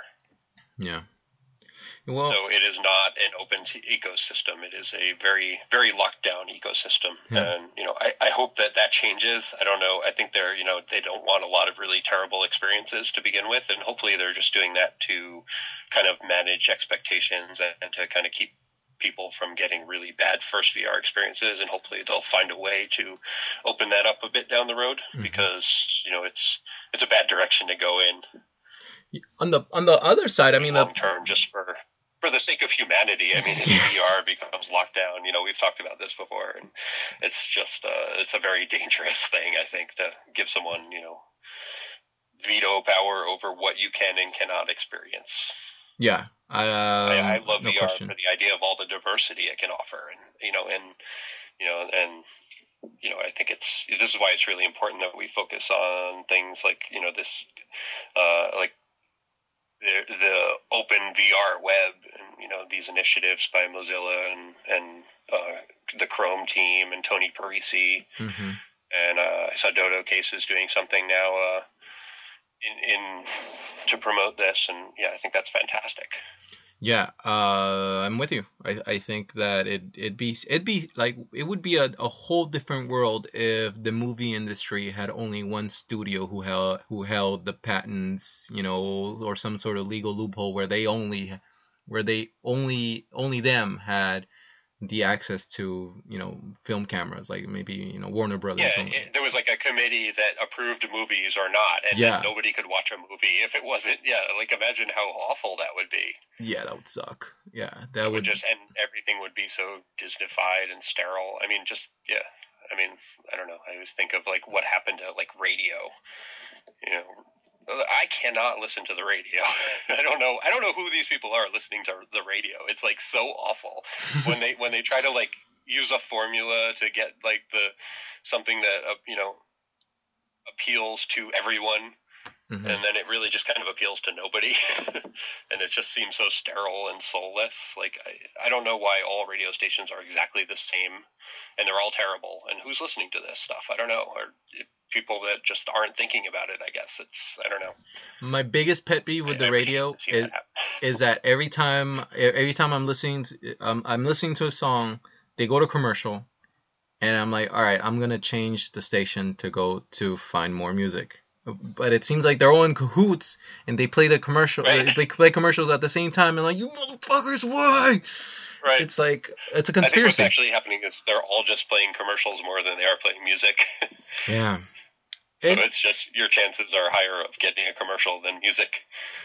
Okay, so let's let's go this direction because just because just how it's happened to to radio, you know, will this happen to V R? Do you think that commercialization and the ads and the whole, you know, corporate aspect of, you know, taking hold of the metaverse, will that detract from the potential, you know, life-changing, you know, what it means to be human aspects of virtual reality itself?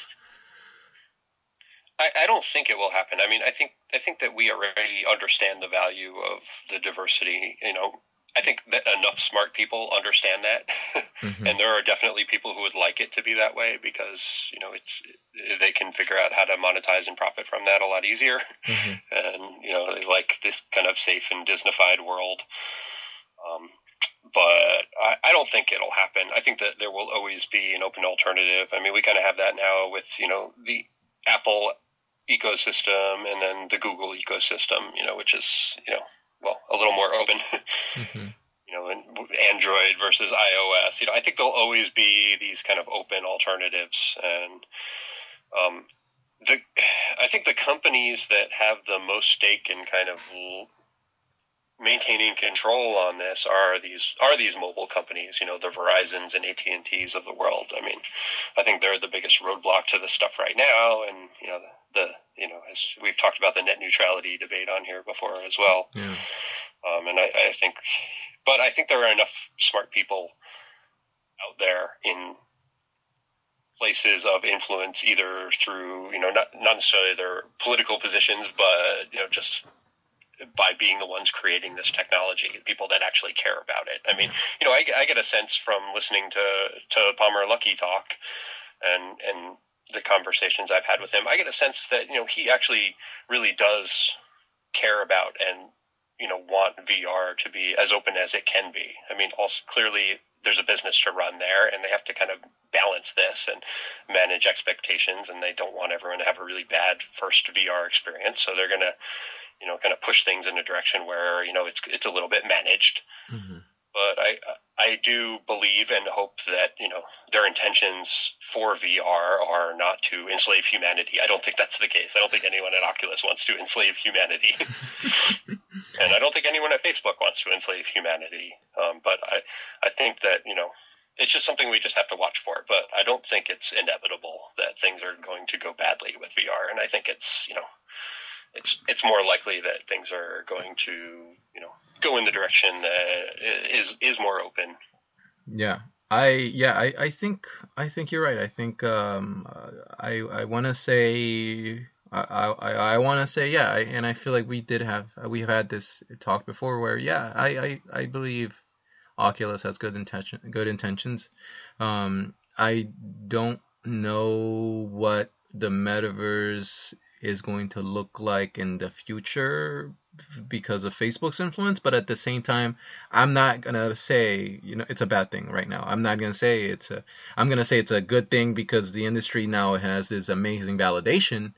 But the long term of this is re, remains to be seen, and I will probably be one of the you know first people that will be crying wolf if you know shit starts you know looking looking weird. But but at, at this point, everything seems seems pretty solid. I you know what I heard? I heard that Facebook people are scared of coming to S V R because they're they're you know they're worried about that. Like, I don't know if that's true. Okay. I, I mean, yeah, I don't. I don't. I don't know if that's true. They, I think that they are definitely like a little cautious because of all of the negative, uh, you know, reaction to Facebook acquiring Oculus. You know, all there was definitely a lot of you know negative reactions on the internet, and you know, from within the V R community and outside, and everyone, everyone was a little concerned and surprised by that. And I think that they were kind of taken aback by that, so maybe they're a little bit cautious. Mm-hmm. But I don't think so. I mean, we we had Corey Corey Andrejko was um uh, he didn't actually make it, um but um you know he had to cancel because he was sick. Um you know, and I believe that's true. I believe he was just sick. Yeah, yeah, yeah. And um and you know he he did say that he is planning to come back as soon as his schedule will allow it. So. Um, but yeah, I think that Facebook in general has been a, a bit standoffish on the V R stuff. They want to distance themselves from Oculus a bit and just, you know, reassure people that, hey, you know, we're not coming in and taking over and sticking, you know, ads all over your V R. Yeah. You know, this is, you know, we're investing in this technology and going to let it kind of evolve on its own separately. Yeah. Well, uh, yeah, if you're if you're if you're listening and you work to, for Facebook, don't be scared. Come, come on over. We don't bite. Yeah, don't be scared. We are very welcome. Yeah, I've actually I've spoken with um, some of their P R people, and um, you know they're they're they're they're very supportive of Oculus and the direction they're going. And yeah, I think they're I think they just want to uh, you know reassure everyone that they're not coming in and taking over and you know slapping like and dislike buttons on everything. Yeah. So, Carl, it's been uh, more than a year and a half since you started the meetup. I mean, what's something that you feel like you've you wish you had known before going into this? You know, like what is there something that you would go back and, and, and warn yourself? Hey, you know, don't this is this this is something to think about. Like, uh, you know, what do you? Is there anything that comes to mind? I think it's the biggest. I, the biggest surprise for me is I guess I just sort of half didn't quite believe that things were going to start taking off. You know, I thought we would be like in our own little bubble, you know, and maybe, you know, a year and a half into this, we would still be, you know, maybe a hundred people, you know, mm-hmm. in a group talking about, you know, hey, everyone, V R is coming. But like, it is just really moving shockingly fast. Yeah. And to see companies like Facebook and Samsung and, you know, the, all these these serious companies putting serious money behind this stuff. I mean, I now I'm just kind of, I, you know, I, sometimes I just want it all to slow down a little bit so I can catch up. Yeah. Because I feel like I used to be kind of ahead of the curve, and now I can just barely keep up. Yeah, I don't know if there's things are just moving so fast. I'm with you. I don't know if there's anyone out there that is, uh, unless you're working eighty hours a week. Uh, and all you do is browse and lurk Reddit and uh, Rail to V R and all the other V R forum, all the other V R news sites. I mean, twenty-four seven. There's there's no way you can really keep up with what's going on. And even then, you'll still miss some stuff. Like that's it's crazy. It's true, and and I think one of the reasons is because so much is happening in person and in meet space. Mm-hmm. You know, I I used to read Reddit, you know, ten, twenty, thirty times a day. You know, I would read the uh, the Oculus subreddit, and now I'm lucky if I get to check it like once a day. I mean, a lot of days I don't, so I'm I'm missing things like crazy because there's so much actually happening in the physical world. Yeah. You know, I'm spending so much time running from meeting to meeting and talking to companies and you know going to meetups and going to other events around V R and conferences, and there's just so much happening in the physical world, and you know and that's where you really get to connect with people and try things that you know I I'm missing the stuff that's not happening in my own geographic area. Yeah. And I'm sure that's happening for a lot of people. So you you go into creating this meetup more than a year and a half ago, and you you had this notion that this might just be something that's going to become, you know, one hundred people. You know, like this might be something that might yeah. not even take I mean, off. I always, I always thought it would go mainstream, but I thought it would take many years. Okay. Okay. So you were ready for a marathon, for a long haul. Like that was the... Oh, yeah, absolutely. Okay. I mean, because I've been, I mean, I feel like I've been running this marathon my whole life. You know, I, I became obsessed with V R when I was, you know, probably like twelve or something. You know, I was very young.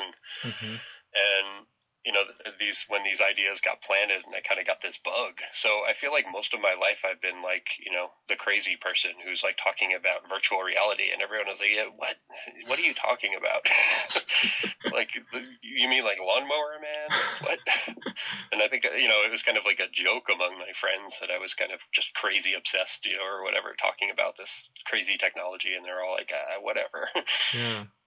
You know, all right, crazy person. But I just, I always knew in my gut, I just felt, you know, and so it's, it's, um, it's validating that, you know, it's, hey, it's actually, it's actually catching on. I'm not the only crazy one. And, and it's great to meet all the other crazy people who have also, you know, have that same obsession.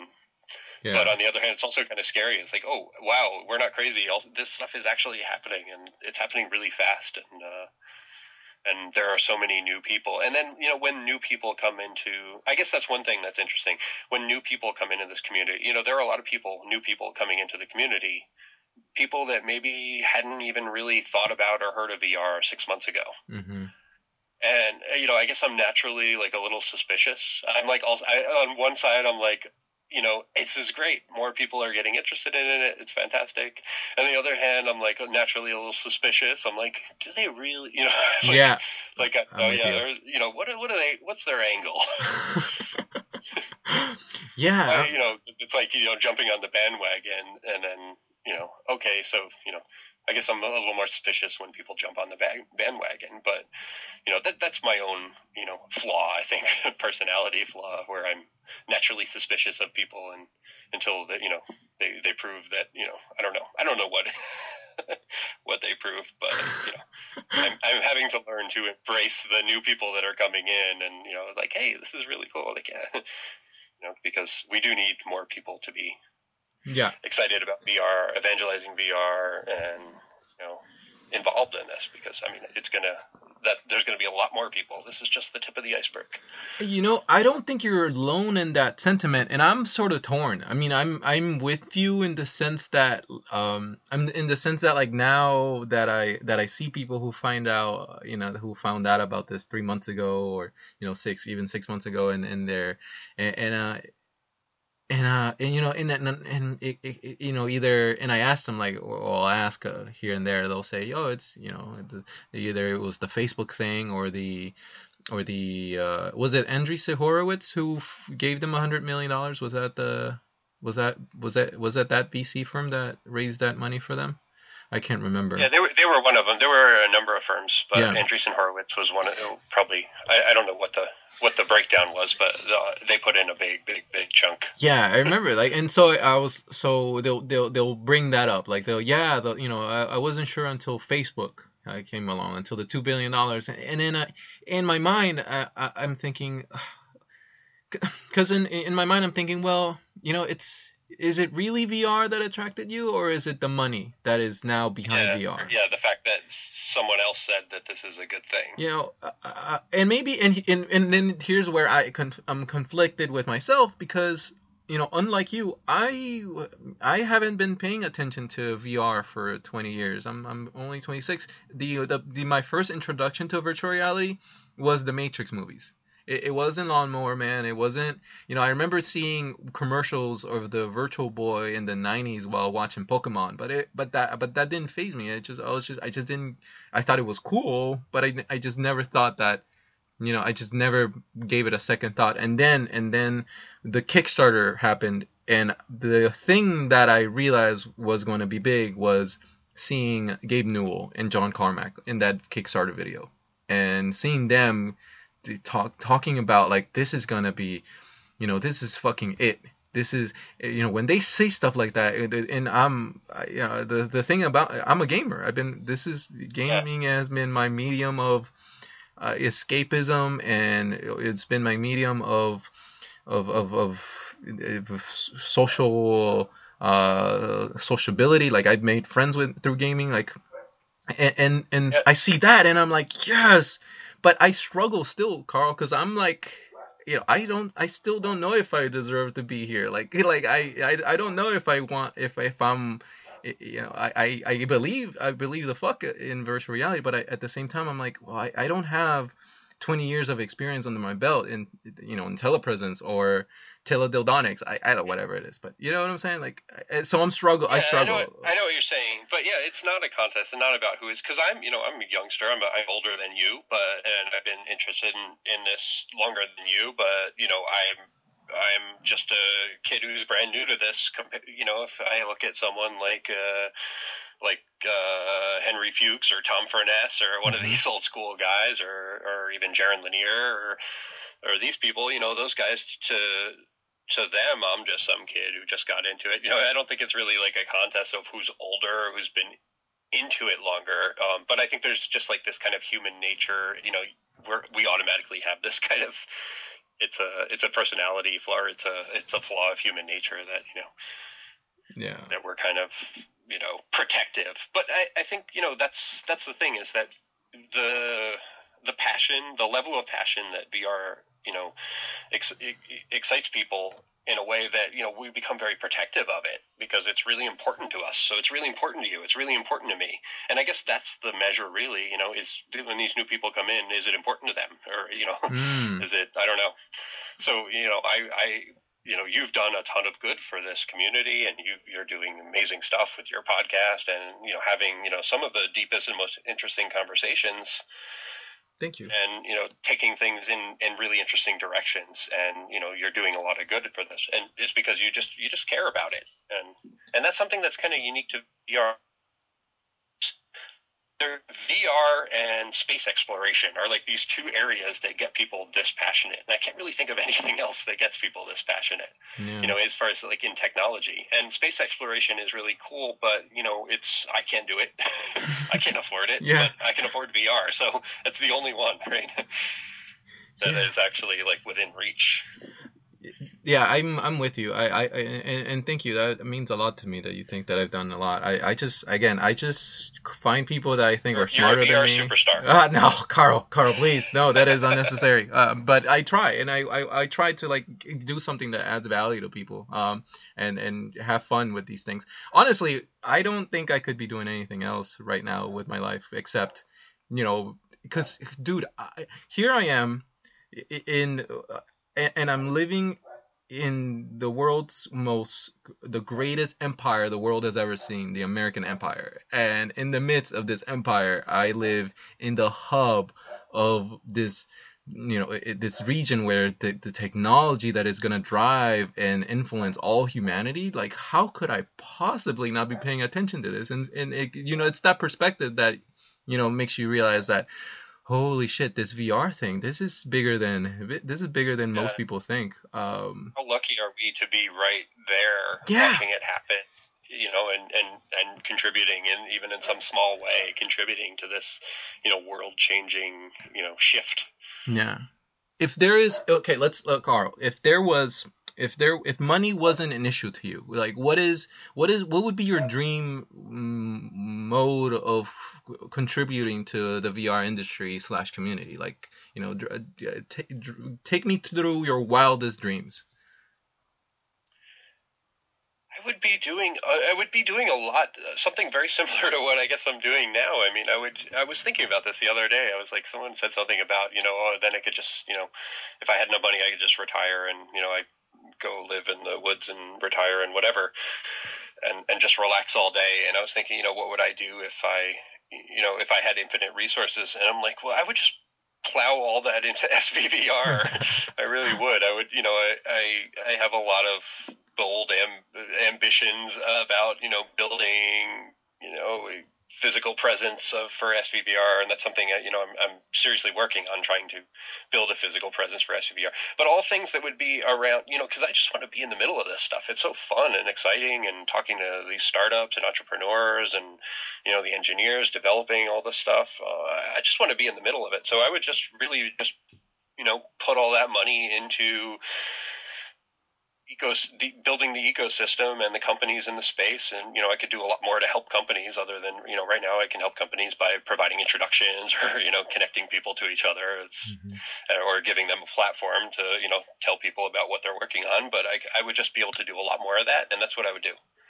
I would just keep doing more of that. I mean, you know, I know I'm not the world's best developer. I can, you know, I've, I've done some things and created some things, but, you know, I'm, I'm a, a fair developer at best, but I think I have a good sense for, for product and what works and what doesn't work, and what, you know, and technologies and how they fit together and how the stuff is going to all, you know, pan out. So I would probably, you know, do more S V V R. I would create an S V V R fund, you know, a seed fund or venture fund, and just do more of what we're doing, but on a bigger scale. Do you see yourself, you know, uh, starting or leading or being a part of a, of an accelerator, a V R startup accelerator? Or, or... Definitely something that I'm looking at. Uh, you know, I've, I've mentioned before, you know, we're we're looking at this idea of building a space for S V V R, a physical presence. Mm-hmm. And, you know, that's one of, you know, I said we're working on a couple different angles to solve our problem of, you know, we just don't have a big enough boat. We need a bigger boat. Mm-hmm. And one of those ideas is a physical presence um, that is something between an accelerator, an incubator, a co-working space, or a showroom. And I don't know exactly what the formula is there and how that's going to work, but I'm trying to find the right business model in there and something that will actually work. So I, I think it's very likely that you'll see something like that in the near future. No, it sounds extremely exciting. Is there... You know, is what's your at, at this point in, in, in the in your career as a you know as, as the S V V R organizer? Like, what are your what are your, your biggest challenges outside of finding a, a bigger boat? You know, uh, it's really just time. Things are happening so fast. There are so many people that I'd like to talk to, and so many people that want to talk to me. Mm-hmm. And you know, it's just it's literally just time. I can't keep up with my inbox. I can't keep up with all the introductions I'd like to make, and talking mm-hmm. to all the people I'd like to talk to, and then going places and meeting. You know, there's there's all these. I'd love to visit so many V R labs around the country, and you know, and and companies that you know. It's just time. Yeah. That's the biggest challenge right now, is just because things are just moving so fast. Yeah. So it's, uh, yeah, I'm learning a lot uh, right now about time management and prioritization. If there's Sometimes so the hard way. Definitely that time management, I, I gotta say, is um probably some of the one of the things I struggle with the most. I, I I've I've actually well in terms of productivity though, I've discovered that if I listen to the soundtrack from the Interstellar movie, I become twenty-five percent more productive. That's a you know, arbitrary number. Interesting. But, but dude, if you listen, have you watched that movie? No, I haven't yet. Um, I'm actually planning to watch to see it in the next week. So don't spoil it. Not gonna spoil it, but holy moly, Carl, brace yourself. I I liked it. It's a good movie. Yeah. You, you'll yeah, like I'm it. Excited. I I love science fiction and that kind of thing, and this is gonna yeah. And I'm really looking forward to it.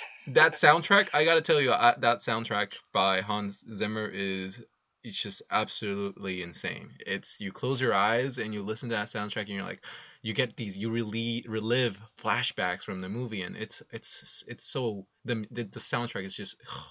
Oh man, it's interesting. And it's so good. Yeah, uh, no, mu- music and sound and you know all these things, light and all these things really can affect your productivity, which is you know which is something that's really interesting, because in V R you have this like kind of complete control over the environment. Um, there's a company that I'm speaking with um, called uh, Mure mm-hmm. um, from Iceland, and they're working on this kind of virtual work environment. Interesting. Um, it's called uh, Break Room. And the idea is to create a, a place that is your virtual work environment, but it's optimized for productivity, and to create like a distraction-free environment. But, you know, they're working with uh, psychologists and researchers, because there's so much you can do with, you know, you know, we all have these kind of energy cycles of when we're in our productivity cycles, when we're productive and unproductive. Yeah. And, you know, if you can kind of optimize that and eventually even get some kind of biofeedback loop going, you can create an environment that's really optimizing your own productivity. Yeah, I'm a huge fan of this company. Uh, I'm actually uh, advising them. So, in full disclosure. That sounds awesome, uh, though. I, I I think it's uh, brilliant. Yeah. Yeah. It, I mean, well, and it's. I think it's one of the things that we that I've been reading on Reddit a lot. Um, the just imagining what the workplace of the future will look like, because honestly, uh, I don't think. Any workplace, no matter whether it's Google, whether it's you know, whether it's Oculus, you know, for as cool as their office might be, it's you know, I I think that the psycholo- the, you know, the psychological aspects vary from person to person so much. You'll never be able to build an office space that makes everyone productive at the same time. So so by yeah, utilizing, some people thrive in an open office, some mm-hmm. people thrive in a private office, yeah. And, it, and by exploring the psychology of productivity and modeling, tailor tailor making worlds or offices for, for people, you know, where, you know, someone will be like, you know what, I need blue lighting or, you know, red lighting helps me more. Like that would, you know, I feel like that is, that's extremely uh, profitable for, for anyone who wants to jump in on that. That's a, that's, that's a very smart place to be for sure. Yeah. Yeah, I think so. And and it's yeah, it's individual and it changes. And you know, with V R, you'll be able to eventually get yeah this kind of feedback loop, so you can kind of measure someone's productivity and then tweak things. And you know, you can create an algorithm that kind of optimizes it. Yeah, I want to ask you. On the fly.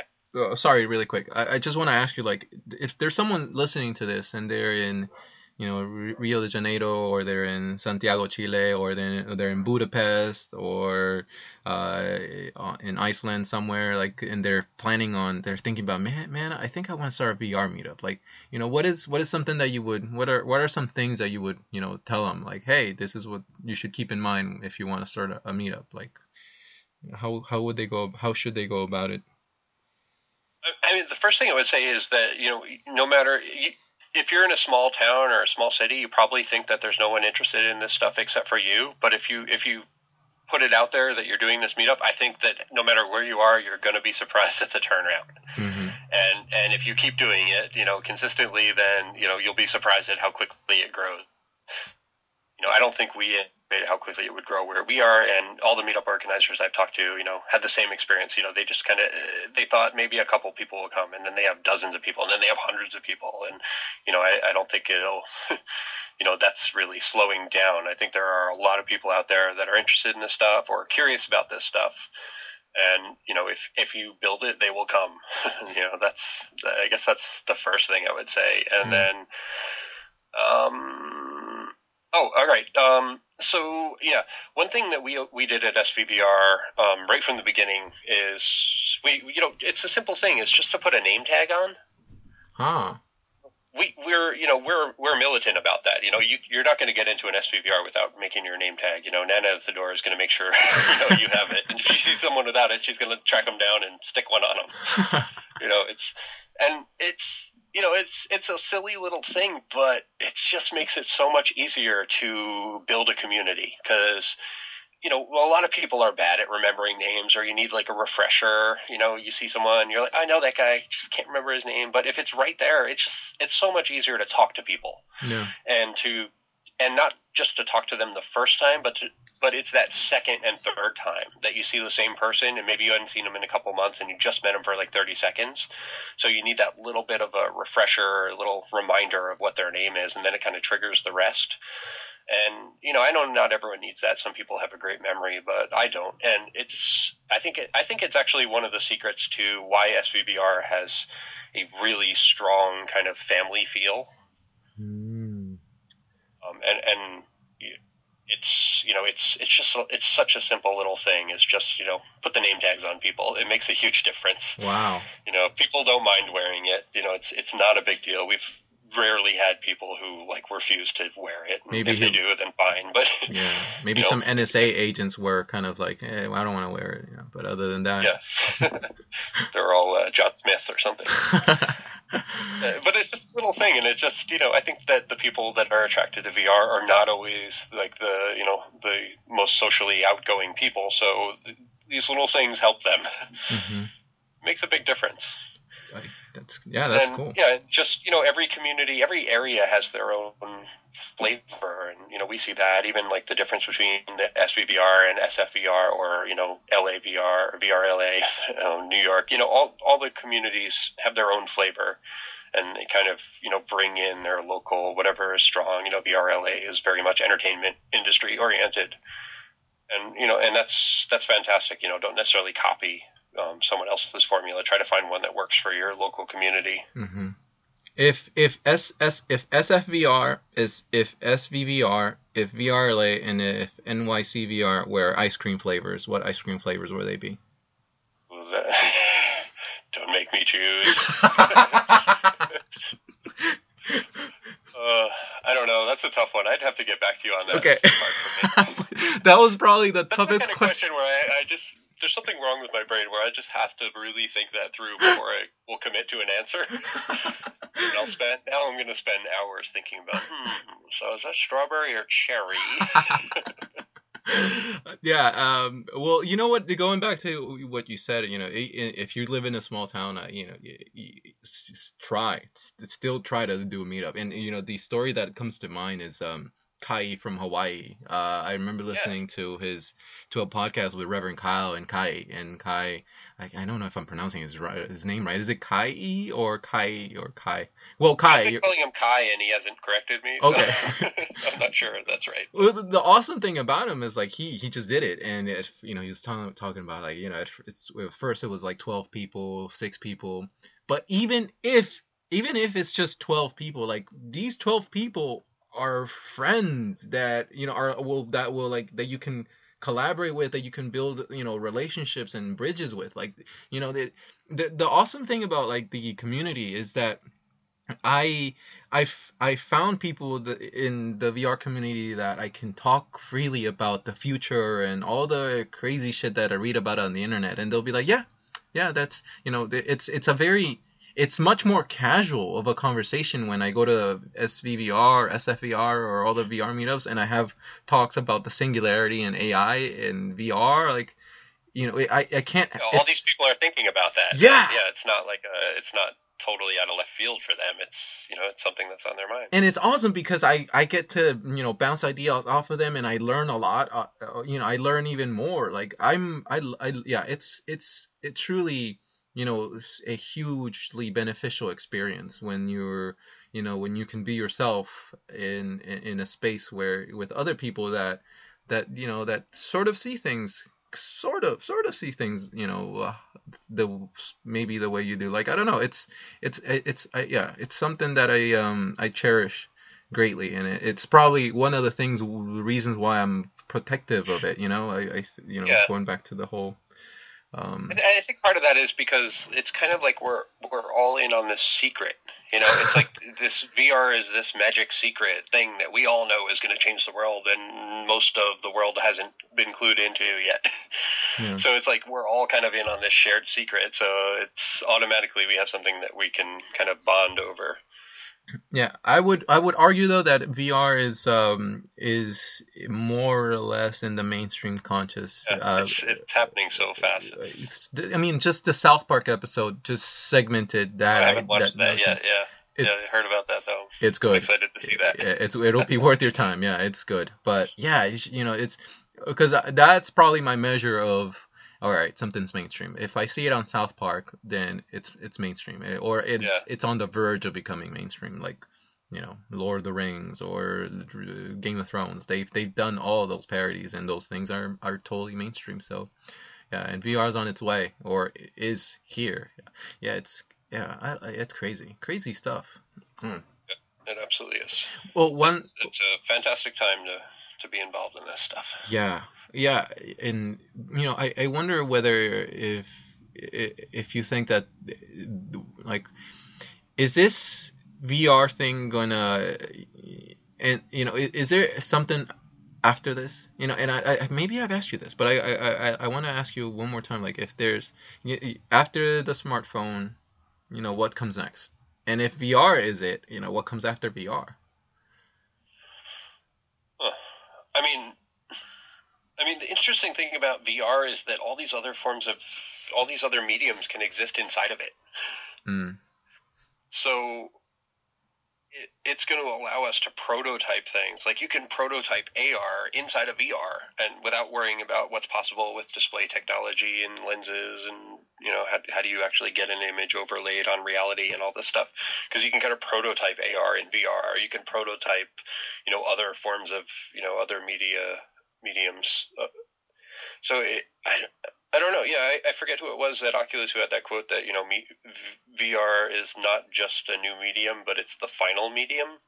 Yeah, I think it was Michael Abrash who said that. Yeah, I think yeah, that's that's right. I think that's right. And that, I mean, I can't. If there is something, I can't see it from where I am now. You know. Yeah.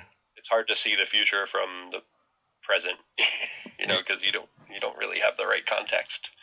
I mean, because all these other things are just going to tie into it, A I and A R. And...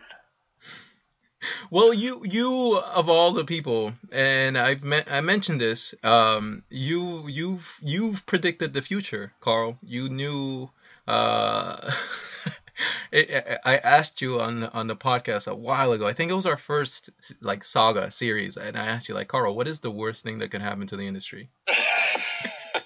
And and you said in uh, ver- verbatim, uh, I think someone like Facebook buying Oculus, like that. And you know, when when the whole the when the Facebook accusation happened, the first person that I thought of was you. Like, holy shit, Carl's a sage.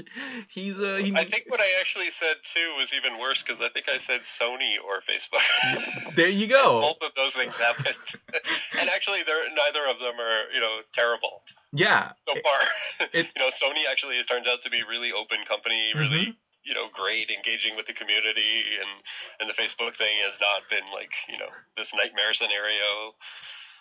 Uh, yeah. So, so uh, Carl, you being I, the I do or- think about that sometimes when I said that. I was like, oh, I hope those guys don't take that offense to that. It was just a hypothetical. Yeah. Well, you again, you being the oracle that you are, what is the worst thing that could happen to V R now?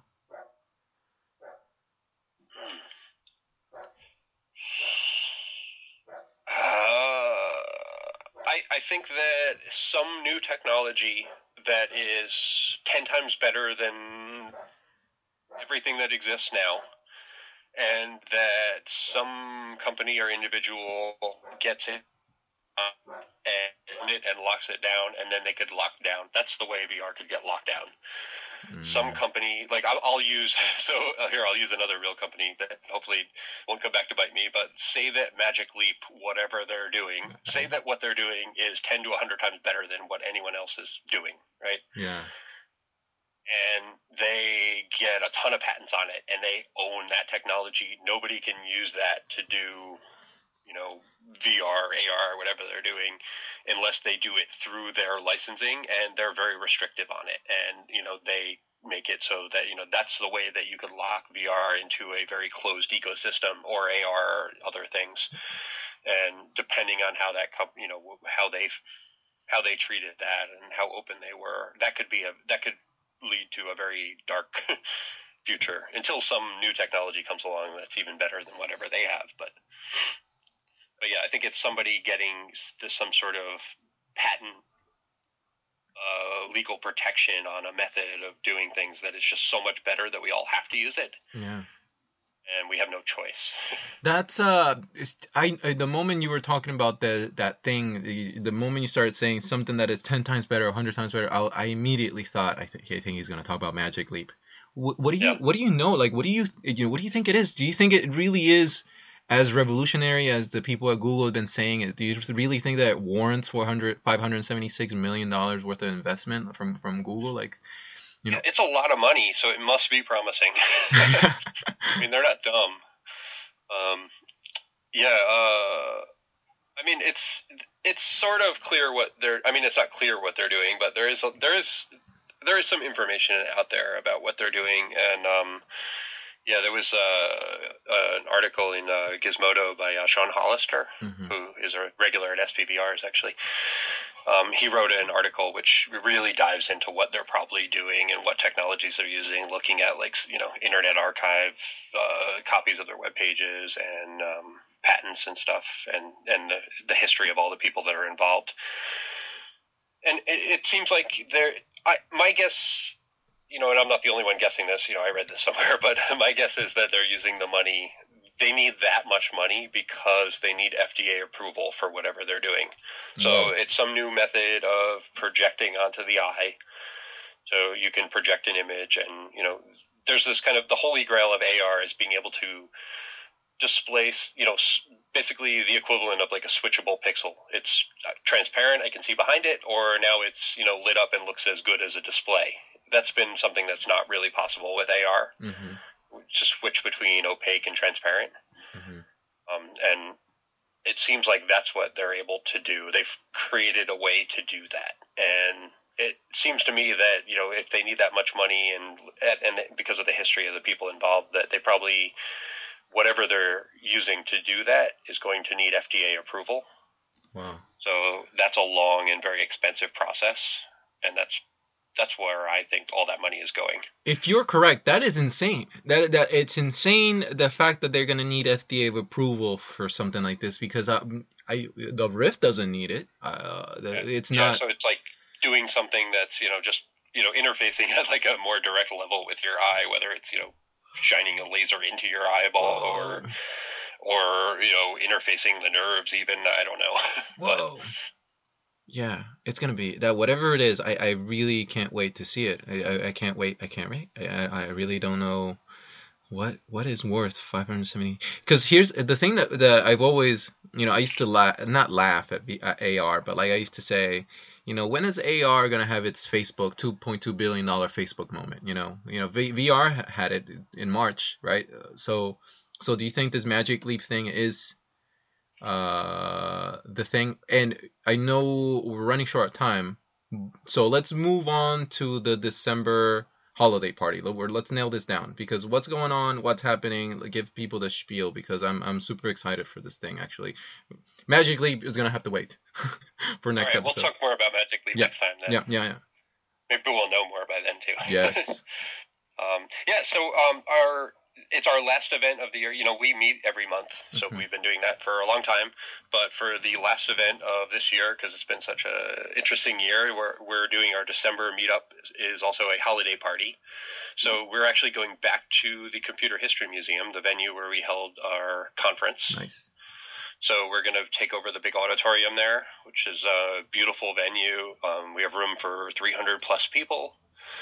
So we're going to have uh, – Uh, big uh, last event of the year, little little retrospective looking at the year. We're going to have uh, some presentations from, uh, let's see, we have um, uh, Ethereum, which is, uh, I'm sure you've seen that. It's a beautiful experience. Mm-hmm. Um, you know, it's Tony Davidson, who created that, has worked on Riven. He's a super talented guy. Um, if you haven't seen the demo, you should definitely download it. Yeah, it's really and good. And that's on, that's on Kickstarter now, so we're kind of, you know, giving them the little Kickstarter bump. Um, same for Seabright. Seabright has a new um, H M D, A R, V R H M D, which they haven't shown yet, but I think by then it'll be shown. Um, when they're also going to Kickstarter. Exciting. Um, and, oh yeah, and we're going to have uh, Jesse and Graham from VRChat um, yeah. giving an actual formal presentation. They've come to S V V Rs before, but this is our first kind of formal presentation on where they're going with VRChat. I mean, VRChat is the social application that actually has traction right now. Yeah. Um, and, and it's really exciting, and it's made a ton of progress in the past few months too. I don't know if you've looked at it lately, but like some of the environments are beautiful, and they're really coming a long way. And then we're going to have uh, tons of demos. Um, we are going to have um, – so, yeah, we're going to have – Oculus is going to be there. Um, we are super excited because we're going to have Crescent Bay there. Um, I think this is the first meetup that will – you know, we've been working hard to try to get them – get Crescent Bay to an S V V R ever since uh, Oculus Connect. Sorry, I, I know you just said that twice. Can you can you repeat that one more time? Because I'm yes, we so were, excited. We are going to have the Crescent Bay. I know it, yes. It's exciting, right? We're going to have a Crescent Bay uh, demo uh, at yeah, Aaron Davies, uh, the um, Director of Developer Relations from Oculus, is going to be there. Um, it, it, this is an exciting time for us because a lot of the Oculus team are moving to the Bay Area, you know, which is a result of the Facebook acquisition. Mm-hmm. So I think we're going to see a lot more Oculus at in the local community events. So uh, I, I hope that this is, uh, you know, the first of many uh, appearances from, you know, and, and uh, more involvement from Oculus in in the community in the Bay Area. Um, it makes sense because they're going to be here. So, so yeah, we'll have Crescent Bay. We're going to have a ton of other interesting demos. Um, and yeah, and it's a sponsored event. So we don't typically uh, ask for sponsorship for our events, but it is a big, expensive space. So, um, yeah, we've we've been lucky enough to get sponsorship from Sixth Sense and Seabright, Altspace, uh, Cast A R also moved to the area recently. Um, their sponsor, they're going to be demoing nice. uh, Luxury, who's been out at our events, Jaunt. Uh, yeah, a ton of great sponsors coming together. If you have a company and you want to sponsor, contact me. We have room for a couple more sponsors. We need to cover a lot of costs for a big event. But we're going to make it – we're going to go finish the year in style.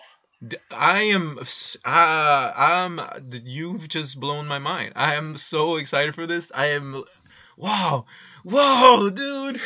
I'm yeah, so it's gonna, it's, it's gonna be a lot of fun. It's gonna be awesome. It's going to be his, historic. It's, I'm, I'm, I'm looking forward to this just as much as I am as for the May conference. Like this is, this is gonna be huge. This is gonna be awesome. Um, and there's still space for this event, right? At this point, yeah, there's still space. We have a, we have a lot more room than normal. You know, okay. It's because normally we max out at about one hundred twenty, thirty people, um, but this is a larger space, so we have room for three hundred plus. So, yep, we are, we're not, uh, we're not full yet. There is still space. Uh, I don't know if by the time there, this is released, there will be, mm-hmm. but hopefully there will be. Yeah. Um, we're we're trying to do events in larger spaces going forward. Okay. And yeah, it's it's going to be awesome. It's going to be we're, insane. We're really excited. It's going to be a little classier than normally. We're in the you know our hacker space at Hacker Dojo. It's kind of a dungeon. uh, dress code or no dress code? It's just you know whatever you no, want. No, we're you know we're informal. Okay. You know, yeah. We're gonna we're gonna do it up. It's not going to be a black tie event or anything, but you know I'm I'm sure some people will. Yeah, Bruce will maybe Bruce will be in a jacket. We saw him in a jacket at the last S F V R. He's you know he's stepping it up. Yeah, fancy man. Um, Carl, yeah. I'm I can't I can't wait. I'm uh, I am shell shocked by the just the barrage of amazing announcements and really cool things that you're planning. The, uh, the other thing I forgot to mention yes, for that yes, event yes. is that um, Sixth Sense will be uh, delivering the very first STEM system. Also, they're they're They're, they're actually delivering the first STEM to, to S V B R, which is – so the STEM is finally – or and uh, we're going to have the very first number number one STEM – the the first one hundred, I guess, are numbered. Wow. And so STEM number one will be delivered live at that event, and so hopefully that means the rest of them are coming very soon to all the Kickstarter backers. Yeah, that's, that's super exciting. Go, go on Sixth Sense for uh, keeping keeping keeping going with this. It's definitely yeah. yeah, it's definitely not an easy thing to do. Um, putting out hardware, so yeah, commend them for, for pushing forward. D- Carl, d- dude, you've been amazing as always. I could talk f- with you for more than four hours straight if I want, if we could, had the time. But I understand you're a busy man these days, and I really got to thank you for your time. You're a trailbla- trailblazer, man. You're you're you're going places uh, where we don't need roads. So I, I like that, and keep doing it, man, because it's um, wow, it's exciting. I I yeah. It's Thanks, crazy. No, you keep it up too. I mean, you're doing a fantastic job, and uh, it's it's it's a real service to the community what you're doing. Thank you, thank you. It's, I'm just having fun, but um, you are really this is this is crazy. You, Nana, and Bruce, um, whoever else helps with S V B R, really, you you guys have. Um, I you know I, I, I don't say this lightly, but you've you've changed my life. Because of S V B R, uh, going to that with the first one and, and trying the Rift, and it wasn't bec- and if it wasn't for you know me lurking on Reddit and finding Bruce's Google group about the meetup and you know stalking the, the S V B R, like I would have never got, gone this road. And I'm I'm just thankful to to you and Bruce and Nana for, for doing this. Really, it's been yeah, it's it's been a blast, and I can't wait to see where where this all will lead. I'm I'm again I'm super excited, and thank you. Um. Yeah, let's, uh, again, uh, you know, uh, Carl, you're a true scholar in general virtual reality. How can people follow up with you, stay in touch, and, and, and you know, support what you're doing? Uh, the easiest thing is just go to S V B R dot com, and all all links are from there. You can find, I'm Carl at S V B R, Carl with a K. And S F V R dot com will have links to the meetup group, the uh, all the Twitters and the YouTube channel. We do our live streaming events, uh, the V R, um, the S F V R job board, mm-hmm. and anything else we do. That's that's the best way to go. Four letters, nice and simple. S F V R dot com. Awesome. All the links will be in the show notes. Uh, once again, Carl, thanks you so much for your time. Um, I'll see you. I'll see you at the party. All right. Take care, Chris. Thanks for having me.